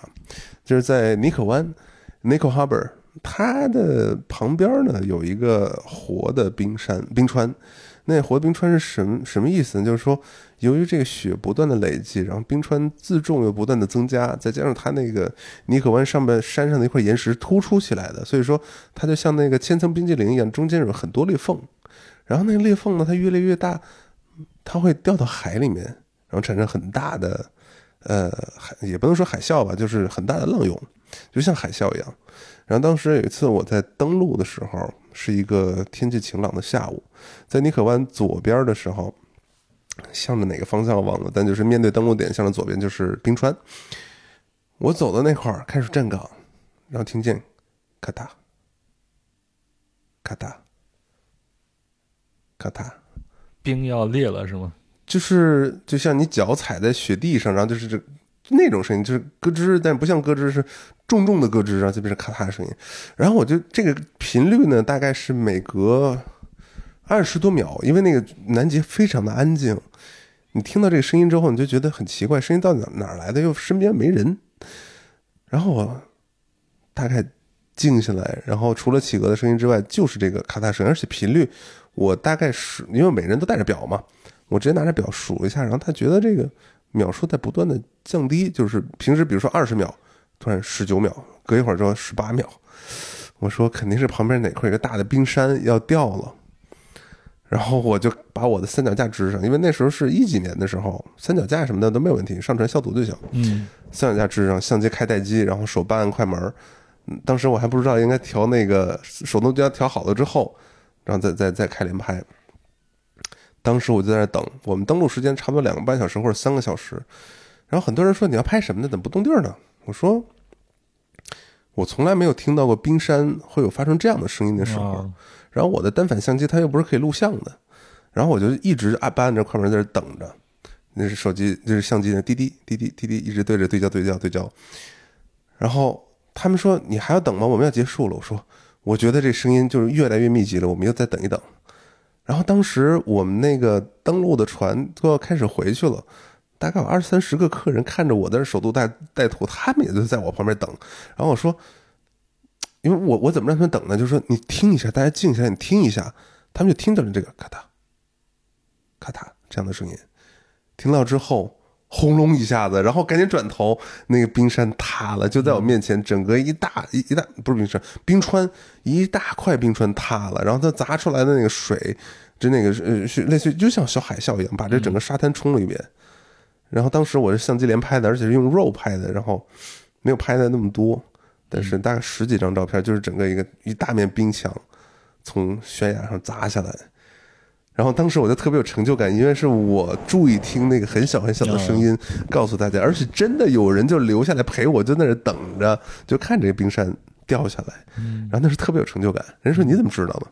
我其实我只是在那站岗的时候听到这个声音特别奇怪，然后一直对着表按着那个秒，它越来越小，越来越小这个间隔，嗯，我觉得差不多了。所以你这个成就感和价值感是来自于你的专业知识的累积，以及你经验吧，经验吧。专业知识的话，没有一个冰川学家可以告诉你这个东西它啥时候塌的，完全是经验。嗯，佳琪，你刚才说嗯，我刚才想说，我其实觉得我有成就感的地方，我想了一下，嗯，先说一下，你觉得为什么你的第一反应是没有什么价值被尊重的这个时候呢？哦，不是偶尔吧，偶尔会觉得你我的工作没有那么重要，嗯就是因为，呃，可能你你讲的你的东西期待比你对。遇到的这些东西要多，可能是，嗯、就是尤其是当我准备精心准备了一个讲座，嗯，但是没有多少人出现，只有就是可能几个人零星出现的时候，或者是当我讲座的时候，外面出现一个冰山，大家哗全都跑去看冰山，没有人在听讲座嗯我们的时候，船上也出现过这种情况，正在做这个呃通报呢，然后发现大家都出去了，原来是有鲸鱼出现了。是是这样的，对我觉得我很多呃比较沮丧或者失望的时刻都是精心准备讲座没有人在听，或者大家都是对这种你讲的科学知识不太感兴趣。嗯但同时我的成就感也来源于当你讲的东西真的被大家记住了，而且确实能唤醒大家对一些气候变化和环境保护的意识的时候，嗯我是真的觉得很开心的。就比如说，因为我们经常讲座会提到很多气候变化相关的对南极的一些生物的群落的改变，或者对整个气候改变，有一些客人就真的会很感兴趣，然后可能这个一个客人感兴趣来提问，然后变成一一一群客人过来跟你一起进行一个那种 panel talk 一样，大家一起来进行对这个问题进行讨论的时候，你会真的有的时候感受到。这一趟南极的旅程，可能或多或少会对这些人的一些对环保的意识产生改变，或者对他们今后的一些生活的一些行为，或者是对这些人他们的公司的发展啊，就是这些这些轨迹多多少少产生一些影响的时候，我会觉得这是非常有成就感的。嗯然后有的时候可能我们做的一些呃公民科学项目或者是一些科学项目，被让真的让这些客人们体验到科学家是如何做科研的。然后呢，他们拍照记录，会将他们的这些事情分享给更多的人看到，然后能让更多的人有意识这个气候变化这个议题的事情的时候，我也会感觉有很有成就感。嗯对，因为我们一直觉得气候变化这个事情是需要，就是它是一个需要更多关注，会需要提高意识的一个事情。但你这种来到南极这种非常就是怎么说，非常的算是一个与世隔绝，不是所有人都可以去到的地方的时候，你能更深刻的感受到这个快速的变化。嗯，嗯，就是这些冰川的消融，然后更直观了。更直观了。嗯就真的是这个旅程能或多或少唤醒什么的一些意识的时候，我会觉得，嗯，嗯，是值得的。对，这这也是我这次去南极旅行对我最大的一个意义所在。嗯因为我们这儿除了这个邦哥以外，嗯，像佳琪也是第一次以探险队员的这种身份去那边，当然你也是第一次见到南极，也是以这个这个身份。对对，我跟贝贝，我们两人都是用用以游客的这种身份去，咱们就把棒哥排除在外啊。我们先说说我们自己，我先说我吧。这个第一次巡游，我忘了是在哪个湾了。第一眼看到，确切的下到海里边，呼吸到来自于南极的海洋的这种味道，然后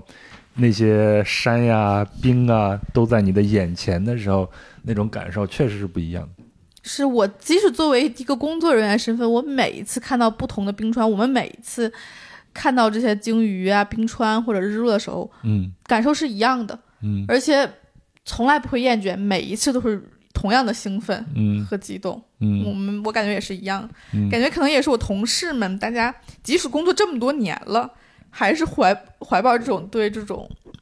南极的一个特别大的热情，嗯然后这就导致说，我看到我们的有一个探险队员，应该是 Neil 吧，还在那儿拍照。嗯，我就问他，我说你是第一次来这儿吗？他说不是。我也很好奇他，如果他来过的话，还是那么兴致勃勃我觉的去拍照。得是的，我觉得每一次都要不同的地方看到这个地方一些不同的变化的时候，就常见常新吧。嗯嗯，我刚才没说完，就是我作为一个第一次看的时候，我的一个最大的一个感受是，嗯，因为之前我对大海是一个叶公好龙的这样一个状态，我对海洋的理解可能就是最多是出离海岸不太远的地方去浮个潜。但是这次经过十天的航行，你见到了真正的大海是什么样子的，而且当那些鲸鱼啊、冰川啊出现在你身边，特别是鲸鱼这样的活动这些东西，我我连这种巨物恐惧症都没有了，只只是很感兴趣，他是如何在这儿生活的，嗯。它为什么是这样子，那会激发我更多的呃这种愿望去了解了了解他们。嗯嗯嗯。这个可能就是对我最大的一点意义所在，就是让我真正体验到什么是大海，什么是海洋，生活在这里的动物我觉得我们也希望更多人对这些生物、这些环境、这背后的这些知识感兴趣，然后也能对大自然更多有更多的敬畏吧。嗯我觉得，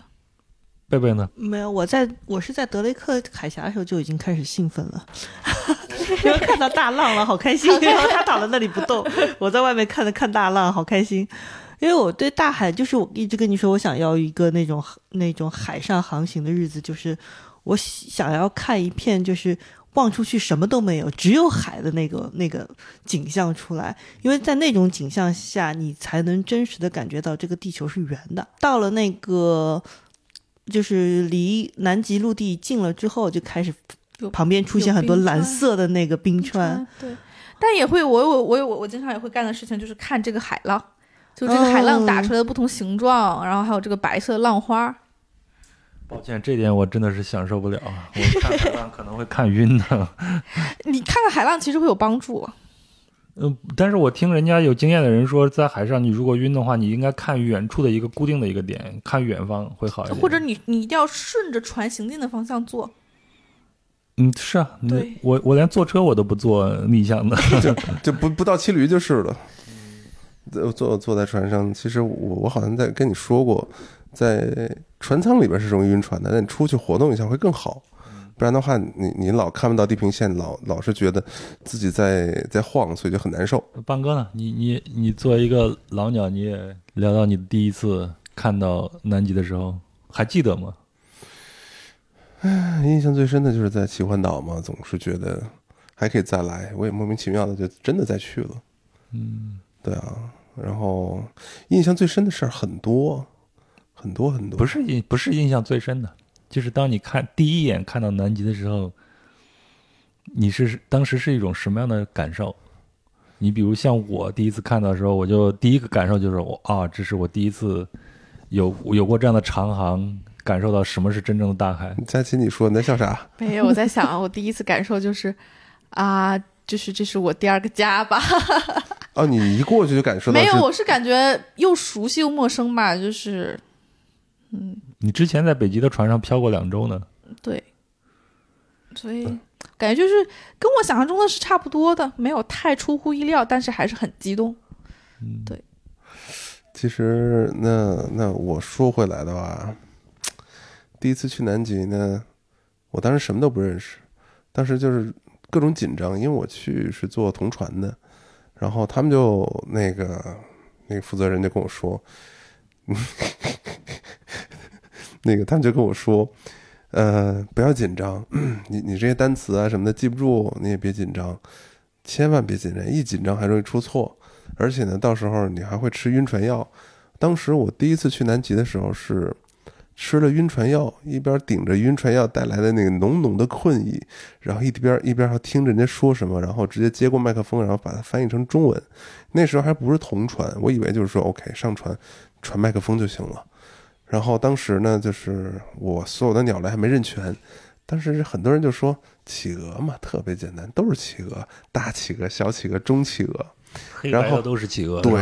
然后呢，人家那个那那个负责人就跟我说：“你可别啊，并不是所有的黑白的都是企鹅。你知道什么叫鸬鹚吗？”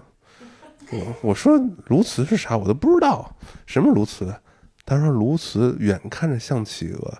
然后它会飞，然后企鹅是不会飞的。然后我就记住一句话：OK，不会飞的是企鹅，会飞的是鸬鹚。然后呢，鸬鹚也是黑色白色的，但是看不清的时候，千万不要说是企鹅，不然会有什么情况呢？就是有人说：“哎，大家看那边企鹅，突然企鹅飞了。”然后说：“哎，你不是告诉我企鹅不会飞的吗？它怎么飞了？”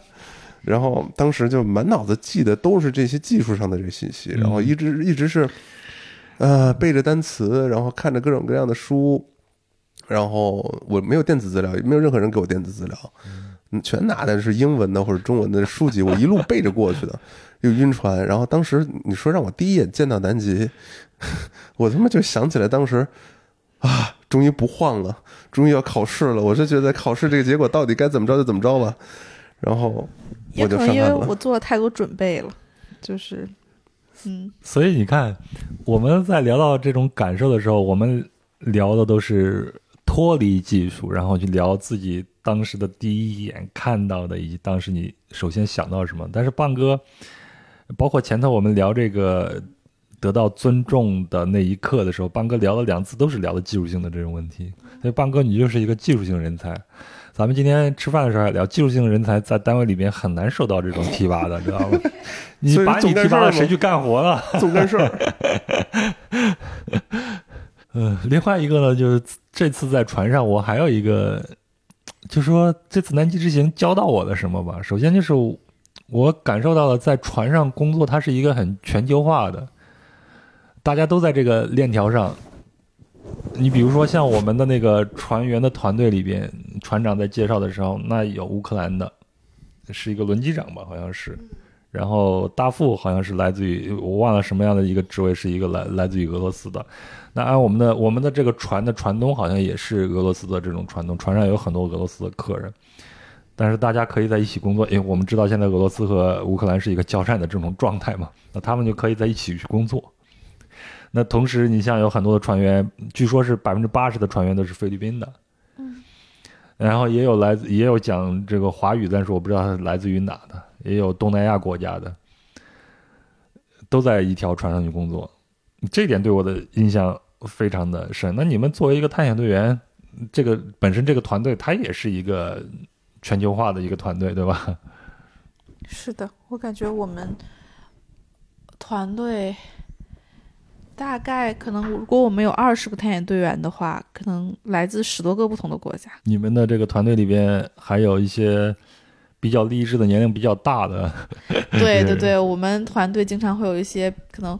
六七十岁，我们的鸟类学家是六十七岁应该，嗯，但他的体力巨好，每次他这个需要长距离去绕岛、爬山坡，他都是第一个。然后同样搬运物资，同样开船，工作同样的时长，然后从从来也没说过累。嗯，对，然后我们还有一个地质学家，应该是七十多岁，对，我都觉得吧，六十多岁还可以干。那对于我来说，南极是个可以退休的这么一个一个地方，就是说我很喜欢这个地方，不光是因为它凉快，也不光是因为它的气泡，而更多的是因为就是你可以在一片开阔的荒野上，然后体验那种与世隔绝的那种静谧。我有一个小小的一个想法，棒哥之所以喜欢南极啊，通过今天的这次谈话以后，对你多了一些了解以后，我发现你喜欢南极是因为技术在这个地方，技术和经验在这个地方太有用处了。嗯，可是你在大陆上可能需要一些其他的技能，比如说人际交往呀、办公室政治的能力啊这些东西，但是在南极基本上这些东西会少了很多。在南极是一个与世无争的地方，然后大家的所有的配合、所有的工作都是没有说你干得多你就赚得多，没有。嗯我们所有的共同目的就是为了大家的安全，为了南极大陆的安全，然后为了大家的这这个旅行的体验而集体的去干一件事儿。所以，所以真的是到了办公室之后不习惯，但是呢，以我的这个人的个性，我是会很快的去习惯一个新的环境。所以呢，我在办公室还过得还可以，最起码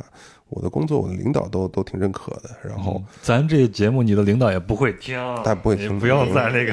夸他们了。但但是我我我正正正常的真的是去哪儿，然后他们就想让我留在哪儿。行，咱回到我上一个话题啊，就是说在船上，嗯从你们的这个船员这个团队来，嗯，我们能看出来这是一个全球化、一体运作的这样一个结构。那从我们这个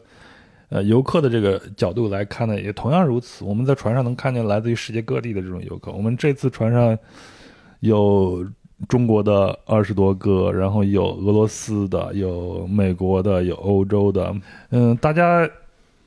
各有表现，有的时候和我们的这种所谓的这种刻板印象是相符的，有的时候也是不相符的。但是我觉得有一个共性，就是这种，我不知道用“网红”这个词对不对啊？就是大，就就就就这种喜欢拍照的这样的一个欲望，我觉得大家是有共性的，包括我在内。所以，嗯，我就感觉我们现在对南极的保护，让我们不允许从南极大陆攫取很多东西出去了，对吗？以前可能你你都能拿着企鹅走，现在是绝对不允许的。好几百年前，对对，现在是绝对不允许了。嗯，但是我们有了手机，有了非常方便的这种拍照，我们拍照的这个欲望是无休止的被放大的，乃至于我观察到一个现象，就是，嗯、无论是在登陆还是在巡游的时候，很多人他大部分时间还是通过这个屏幕去观察南极大陆的。这事儿其实换我的话，我是通过取景器来观察的。从一开始各种胡乱拍一通，然后到后来就是珍惜自己的空间，然后呢，一次一天就拍个十几张、几十张就顶天了。后来就发现我相机也不带了，太重了，就直接拿着手机拍。后来手机也不掏了，什么东西就用眼睛看。然后谁拍的好的照片，哎，drop 一下来。然后 drop 完了之后就 drop 完了之后就丢在那儿，很少有机会把这照片掏出来再看一看。对我我就是这种感觉，我觉得大家在拍照这个事情上花了太多的比重了，你可能真的去忽略了你当时看到鲸鱼那一刻，如果你全心全意的盯着你的你你的手机屏幕，你拍那一刻，你还记得当时你呼吸到的空气是什么样子的吗？你还记得当时的温度是什么样子的吗？或者说你还能想起来它？喷水那一刹那，你是怎么想的？他的声音是什么样子的？但我也理解吧，可能有些人觉得自己一生就来一次，我要就是多留念，然后多拍照，对。但是有些可能花了太多时间，就是摆姿势拍自己，可能你都看不出来这是在南极拍的照，对这样的一个时间的浪费。这个我很不理解，就是其实他们在南极摆的 pose 跟在其他地方摆的 pose 也区别不大。嗯。你把之前的 pose 抠出来 P P S 上去，我觉得也没有什么区别。这一点我的想法跟你们不一样，就是我理解，但是我觉得是，嗯，我自己也同样如此。你的第一反应都是掏手机要去拍，对不对？嗯。但是拍着拍着，我就会想，哦，这我这个我来干啥来了？我拍这个东西给谁看呢？我扑到这种社交媒体上，我是给他们打工的吗？我花这么多钱 给他们打工的吗？就是还是要花更多时间跟感受吧。对对，用五官整个所有的。我觉得其实杨哥说的是对的。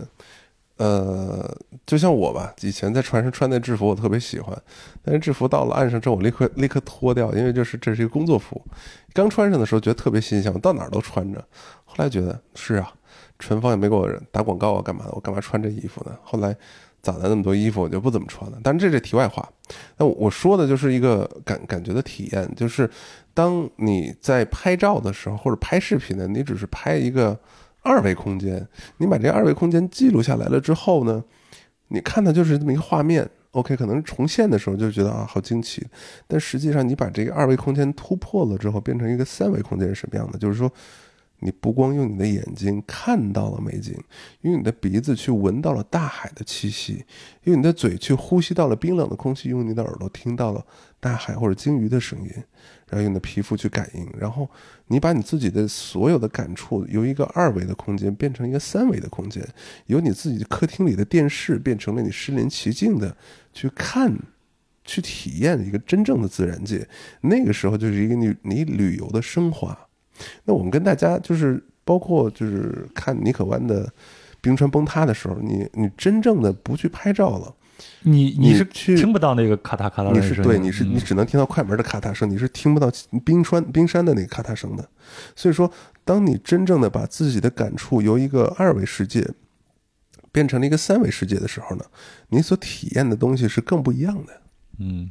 我要说一下，我非常赞同半哥说的这个，可能会有我们同传的朋友听到这期节目。我首先要声明一下，我们绝对不是在批评，因为你你你所做那个东西，我也在同样在做，我也是第一反应也是拿出手机来去拍，但是在拍的过程中，我会去想想想这个事情。嗯，我们在手机上花的这个时间太多了，你包括现在佳琪也是在划手机是吗？刚才贝贝也在。玩玩游戏，因为我们是一个四人聊天，大家肯定会有这种在你不说话的时候分散分散的这个过程。这这现在的这个手机就太占据我们的这种生活了，而且手机会无限的放大我们的占有欲。有一句话说，你到某一个地方，除了照片以外，什么都不要带走，对吗？强调的其实是照片。但其实南极有一些船，或者是有一些。空间其实是在南极，网络信号没有那么好，所以你在南极的时候，其实也算是一半程度上隔绝了与就是这一点是我这次最大的一个遗憾。我们船上的信号太好了，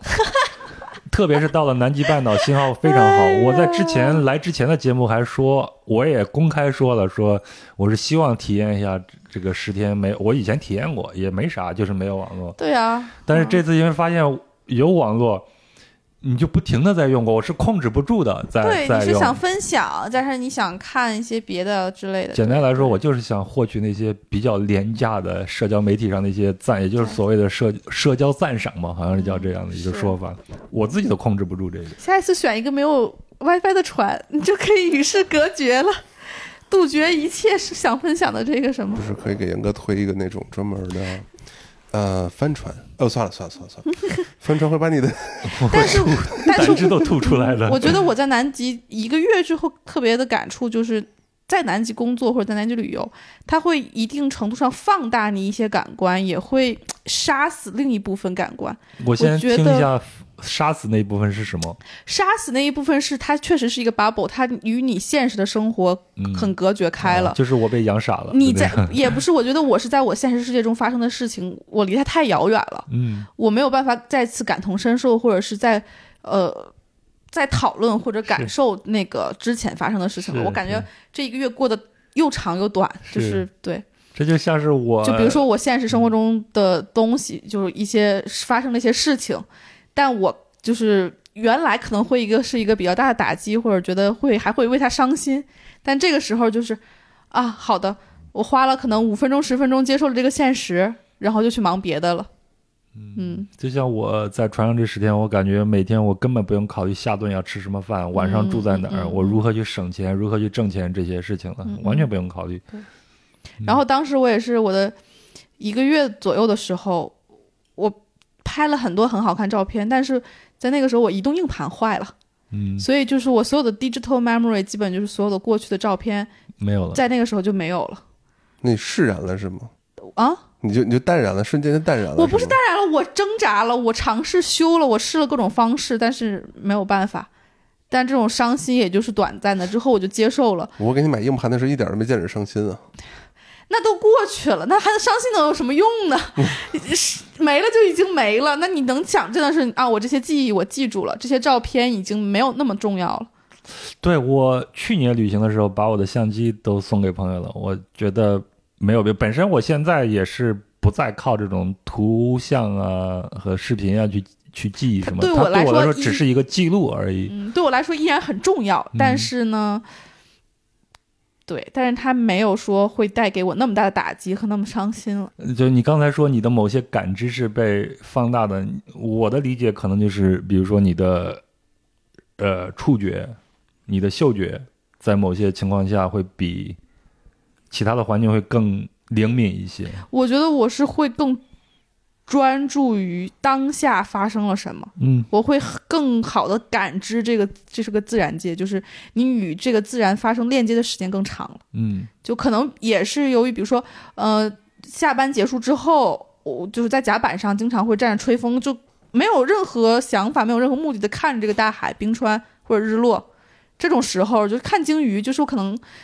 半夜在工作结束之后十一二点这样的日落之前，可能就站在那儿看鲸鱼，看两三个小时。嗯你就是全全身心的，就是在看这个这个自然，这个南极的这个所有的景观和这边的动物。嗯，嗯所以这次让我最嗯，就是说这趟旅行有一个是呃遗憾吧，就是我没有控制住这样的一个欲望。我看了一下，就因为屏幕会推出你上周使用屏幕的屏幕的这个时间嘛，我我上周使用屏幕的时间比我平常还要多，那你干嘛呢？你是拍照用了吗？还不是拍有拍照啊，听听听我自己感兴趣的播客，因为我你为什么在船上有船上那么多事情发生，为什么还有时间听播客呢？我觉得我在船上一两个月的时间，我没有时间看，没有看书，没有听播客，什也没有时间看剧，反正就是每天。因为你每天在进行知识输入工作人，员，他是客人。我的知识输入就是靠我听以前跟棒哥那个节目，嗯然后听其他的关于南极的这些节目来、嗯来输入的，嗯，嗯，然后包括使用社交媒体，对吗？嗯、忍不住要发一个炫一下这样的、嗯这样的情况时常发生。可能没有太沉浸吧。我觉得当那个当下，我是不是很想发社交媒体。嗯，但是你我肯定是在出去去、就去看的时候，我连拍照摄像都比较少，都比较少了。嗯，嗯，杨刚才问个题外话，你在听咱们之前录那五期节目，就是说所有的关于南极的这些东西，然后再加你真心，就是真人 真正的体验过了之后，有什么感觉不一样吗？有什么感觉不一样？对啊，就是说听完了之后和自己亲自体验了一一番之后，有什么不一样的感觉吗？当然不一样，这就是我第一眼看见南极的时候那种感觉啊。就是就是你以前讲再具体十五米大浪什么样子的，我都没有一个具体的一个概念。那这次海海上漂了十天，然后我就知道长航是一种什么样的状态。那么大那么大的船，那么小的浪，可能我都会有反应啊。我还能确切的能闻到那那样的一种气味，我能看到鲸鱼在我船的旁边游动，这和我们聊天是完全不一样的状态。唉想回去，还是想回去。就极地的瘾，就上瘾。对对 对，我是当时工作到最后想想休想休息，但是休息的每一天，看到我的同事们发鲸鱼的照片、发视频、发企鹅、发各种动态，我就每一天都想回去。嗯，然后我们就回到我们终极的一个问题，这个问题几乎每一个提问者都会问：为什么要去南极？我先讲两个我自己呃印象比较深的作品里边的，第一个是安东尼·伯登的一一套节目，但是我忘了是《未知之旅》还是他之前的一套节目。他去南极应该是《未知之旅》里边的，呃，问了几个南极两个南极的探险队员，你们为什么要来南极？那他们的回答是这样子的：说我第一次来南极是因为好奇，对吧？大部分人第一次去都是因为好奇。那我第二次来南极是因为要赚钱，因为南极呃在那边做科考人员什么的，或者工作人员相对来说收入还是好一些的。第三次来南极是因为我发现我回不到城市生活里边了。说到南极，大家看过一九零零那个电影吧？Nineteen Hundred，他就是相当于生在船上，长在船上，直到海上钢琴师，对，直到那个船要沉的时候，他也跟着那船沉下去了。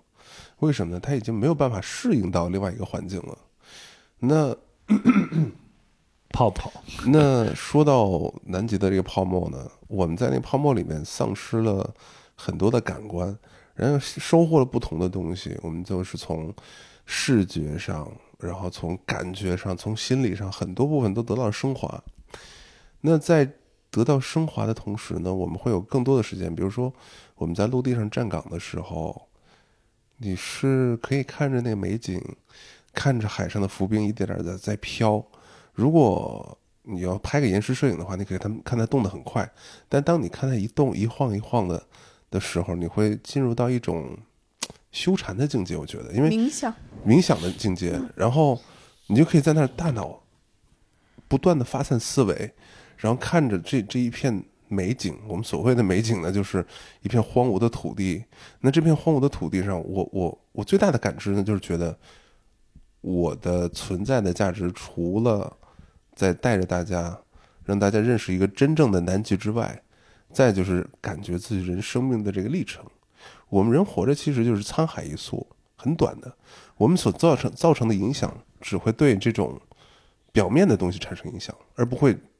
当然，除了你说那什么核弹爆炸、乱七八糟，那是千万年啊，是多少年的影响。但我说，我们人类活在这个世界上，以我们的这影响力来说，影响不到地球的太多太多。所以说呢，很多事情你到了那那片地上之后，那片土地之后，你就你就完全的放下了，你就觉得，我其实没有必要追逐什么名牌儿，一个非常奢华的生活，我只要觉得我对得起自己，然后能能照顾好我身边的人，然后照顾好这片大陆，把我自己的本职工作尽到了就可以了。然后真正的到了那个地方之后，会让你看清很多东西。就刚才你说这个名牌，我笑了一下，就因为在南极我们穿的都是一样的衣服，你拍什么样的照，其实都是一样都分别不出来是谁。对，是是是是，都戴着面具，都戴着什么的。是，然后其实人也是，我们在不断的成长的过程当中，当中我们穿的衣服也越来越简单，嗯 logo 什么的都都没有，你就带一个 logo。其实我我这句话我在大概三四个星期之前，我得得罪了得得罪了一个朋友，当时我就说，其实我就分享我去南极的感触嘛，我就觉得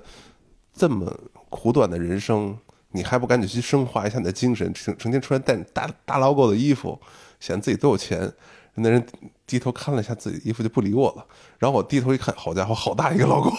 没注意。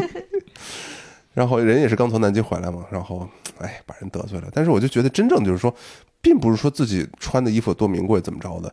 你到了船上，你穿上的那个防风衣啊、防水衣、防水靴什么的，你就是一个人。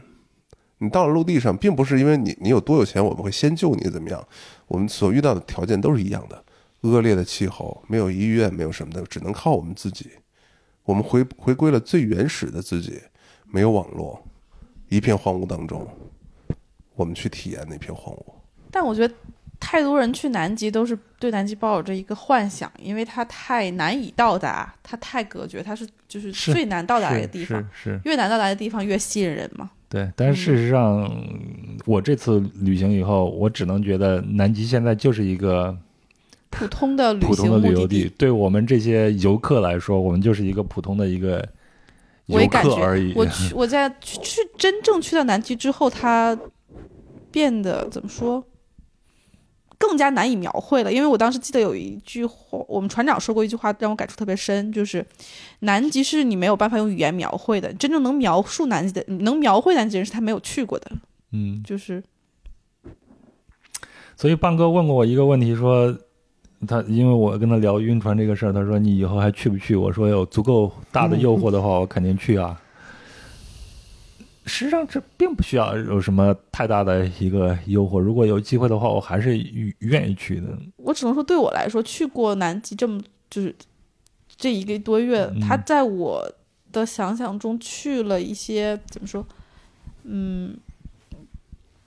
少去了一些幻想，就是给他的一个就是喜欢，就是单纯的喜欢，他没有在那么多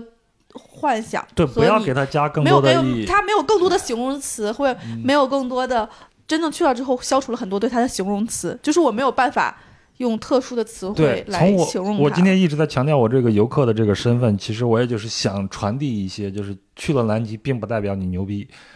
对，我觉得他不能成为一个人生。我很粗俗的一。反正我是觉得他不是一个标人生的一个标签，或者多大的一个成就。，对对对，就特别是以一个游客一个身份去的话，那更不应该是什么了，因为很简单，甚至都没有你们探险队员付出的多，甚至都没有那些海员们付出的多。就是单纯对这个生态环境动物的喜欢，你嗯，会更回归这个就是去到了，看到了，体验到了就够了。嗯，不够，还要再去。所以所以有条件的话，我是也会吸引会继续你一次去再回去。的，因为我觉得是每一次去都会看到不一样的景色，不一样的感受。嗯，贝贝还会再去吗？会啊，但是我会觉得，就像你刚才说的，其实对我们游客来说，其实去一次南极，我我感觉啊，其实跟去加拉帕戈斯的感觉是差不多的。它就是一个对人类来说，那边的生态跟人类已经应该没有什么太大关系的一个地方。对，就我们就应该去感受一下，那个就是纯粹的是自然和生态，我们只要去看就好了。所以说，就不要让南极成为一个社交标签呗。对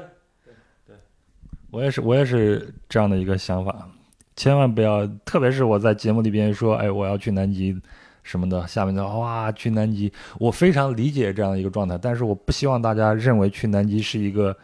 呃特权或者是一个标签，我也不想这样去炫耀这样的一个事，这样的一个事情。嗯，呃，我刚才说我是看了两部作品，还有一部作品是叫做《在世界的尽头相遇》，这应该是二零零七年奥斯卡的最佳纪录片。它导演叫维尔纳·赫尔佐格。这个片子里边，他其实是嗯在南极的那个美国站，最大那个美国站生活了五个月，就是一个季一个季节这样子。然后他选取的角度是记录了南极的一些工作者。简单来说，这些工作者在现实生活中可能都是一些怪胎，离经叛道的，嗯，或者是对现实生活想突破现实生活的这些人，他们在南极都找到了自己的呃嗯归宿，我们经常说我们探险队没有一个正常人，是吗？讲讲你们有什么怪胎？也不是怪胎吧，只能说都是一些，我觉得我们探险队每个人大家各有各的经历都特别的厉害和就是神奇吧，都在各自的领域多少有些成就，但是又会不断的说被这个南极吸引来，不断的回到南极，在做南极这份工作。嗯，是的。嗯。所以从某种程度上来说，我我虽然今天一直在强调我的游客身份，以及不要为去南极这个事情给自己贴标签，或者觉得自己很牛逼什么的，嗯，但是我还是觉得所有去南极的游客还是挺挺挺了不起的，他们是的，对吧？嗯对。嗯，无论是从心理上准备、工作上的准备、金钱上的准备来说，他还是做了很多很多努力的。从这个层次角度上来说，大家都属于那个画引号这个怪胎，探险家，或者探险家也可以，或者我说那个画引号的这个怪胎也也可以。我们都是希望在这边能够感受一些什么，不管你是通过屏幕去看，还是通过你的五官去看，哈，大家都是都是一样的。但是在这个片子，就是在世世界尽头相遇这个片子里边，我印象最深的是他，嗯，记录了一个企鹅。他当时是在采访一个企鹅领域的一个专家，那个专家也是不喜欢跟人说话。然后他提到了有有一只企鹅是，因为大部分企鹅都是要进到海里边去捕食嘛，但是这个企鹅义无反顾地向大山走去，那个大山可能还离它有几千公里，它要穿过这个呃高原大陆冰川过去的话是必死无疑，只有死路一条，乃至于这些科学家都要违反这个规则，把它给掉个头，让它往它的栖息地或者大海这个方向去走。这个企鹅还是回头继续往那边去走。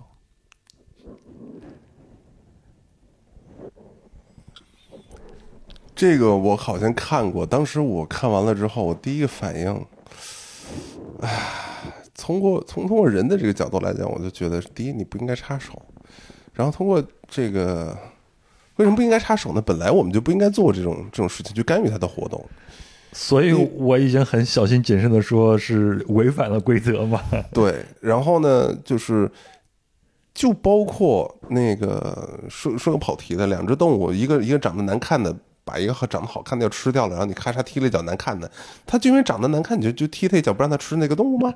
对吧？然后他走错了方向，你要把他转一个方向转过来吗？当时我是从这个学术界的这个你你又回到了这个技术讨论对这个方面。然后呢，通过这个人情的这个讨论来讲呢，是说这企鹅它说不定是一个探险家呢，老子正在探险的路上，你咔给我你扭一个身，让我让我离开这个地方，是，那这是凭什么呢？嗯，你这个想象是对的。其实这个镜头给到这个去记录这个企鹅，我的理解就是去隐隐喻这些对南极有向往、一直在这边生活，甚至在这片大陆找到自我的这些人了。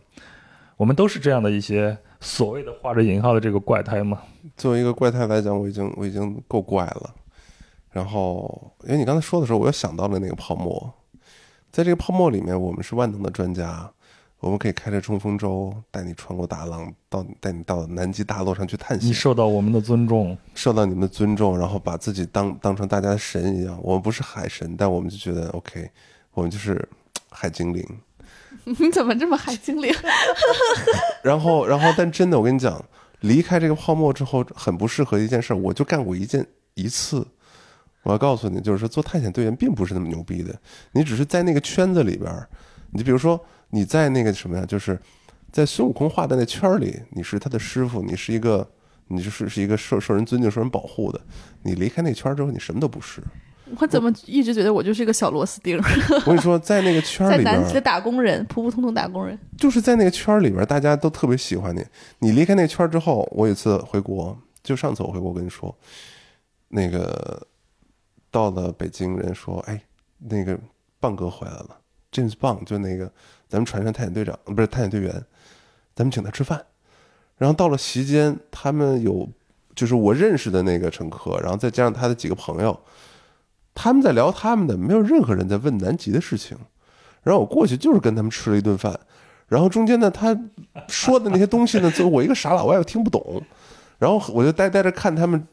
说，我就在那吃。然后他说的，哎，这个这是 James，他从南极回来的，给大家讲讲。哎，我是我 James，我在南极工作一段时间，然后那个讲讲什么，有什么想问的吗？大家，嗯、完全没概念。然后我就坐那儿，然后就我说那只是在说了几句话之后，就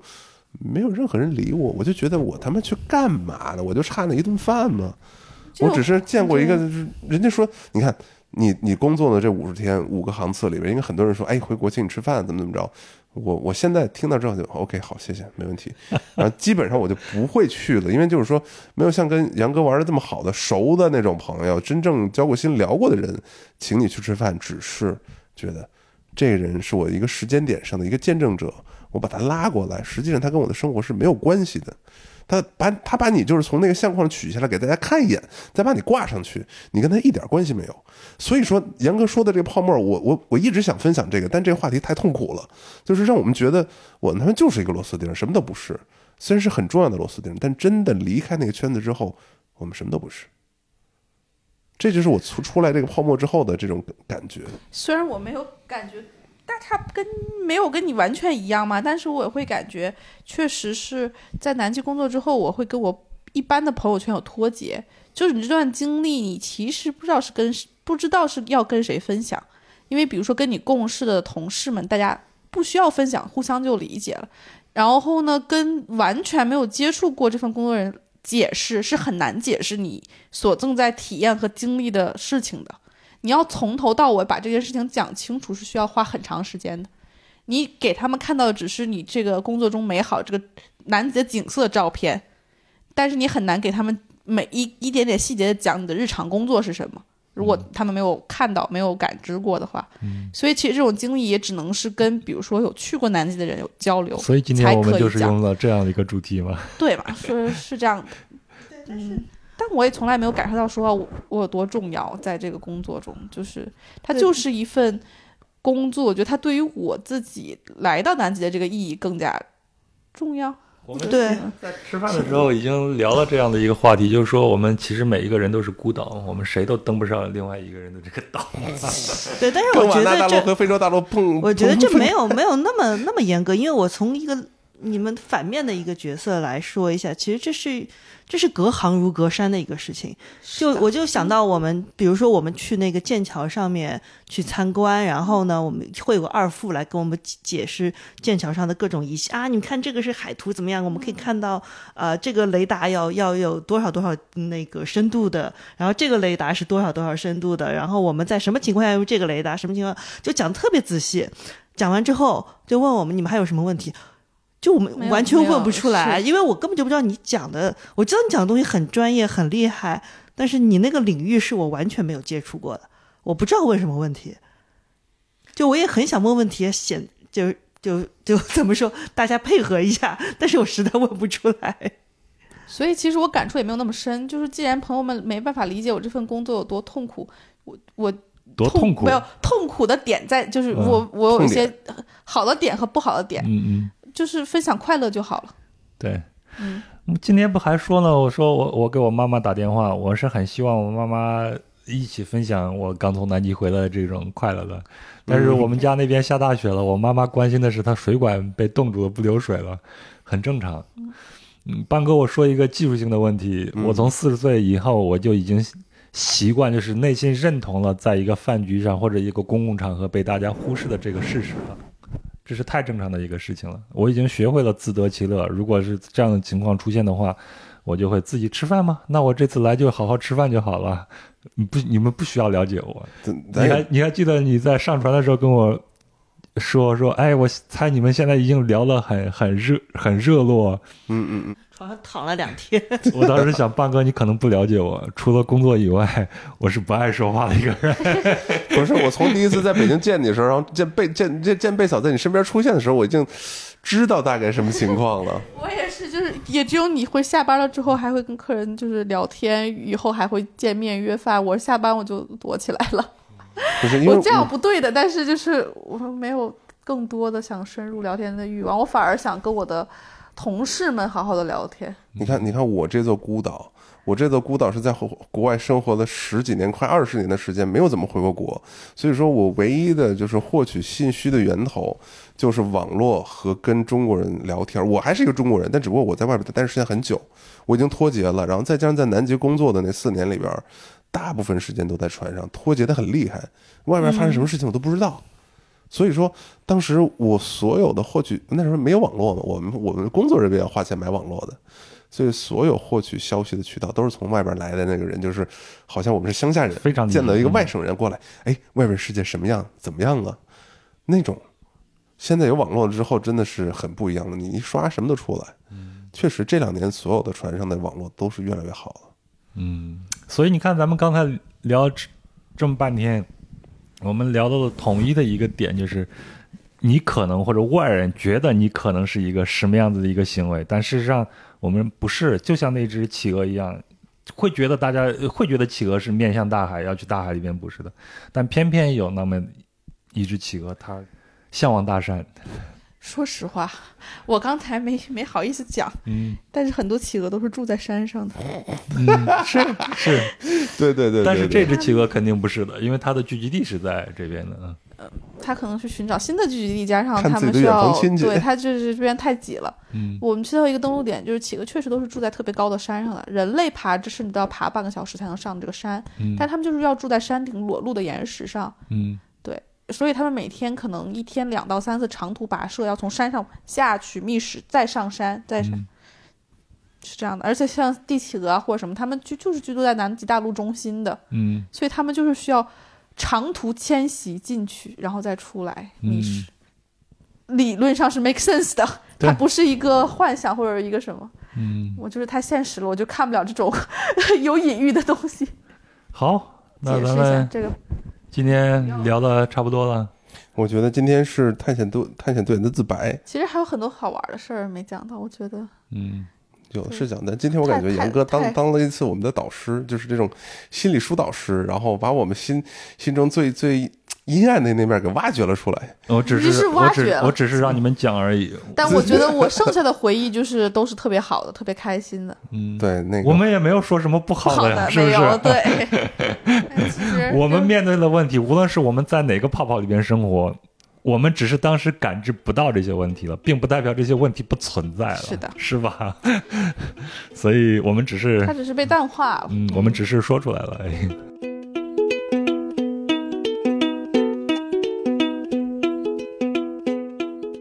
好，那本期节目就结束了啊、最后聊到的《在世界尽头相遇》这部纪录片，那您有兴趣可以在网上找找看，啊、还是非常有趣的。至于佳琪和棒哥的不同意见，您也可以在看完后再做自己的判断。啊，另外呢，关于南极的播客，嗯，我记得三联 Talk 的土摩托老师也做过节目，他也写过相关的文章，那大家可以找来听一听看一看。呃，那就这样，以后如果壮游者再做南极的分享，一定会奔着更细分、更专业的话题去了。等我找到啊、合适的嘉宾，咱们再继续。最后呢，如果您对本期节目有什么想说的、想聊的，欢迎在评论区里边留言。那我们在节目里边提到的相关的细节图片呢，都会在公众号“壮游者”的文章里边展示，请您微信搜索并订阅“壮游者”就可以了。那如果您有商务合作的需求呢，请邮件至壮游者幺二六 .com，也就是壮游者的拼音全拼加上幺二六 .com。如果您要加入听友群呢，请添加壮游者二零一八，也就是壮游者的拼音全拼加上二零一八。那最后要提醒您，如果使用苹果播客来收听节目，请一定要点右上角的关注。如果是其他平台呢，也要点订阅，这样呢就不会漏掉壮游者的更新了。也非常希望您能够转发壮游者跟身边同样喜欢旅行的朋友，点赞、评论和转发也是对壮游者的支持，非常感谢。好，那就祝您春节后上班愉快，摸鱼顺利，咱们下期再聊。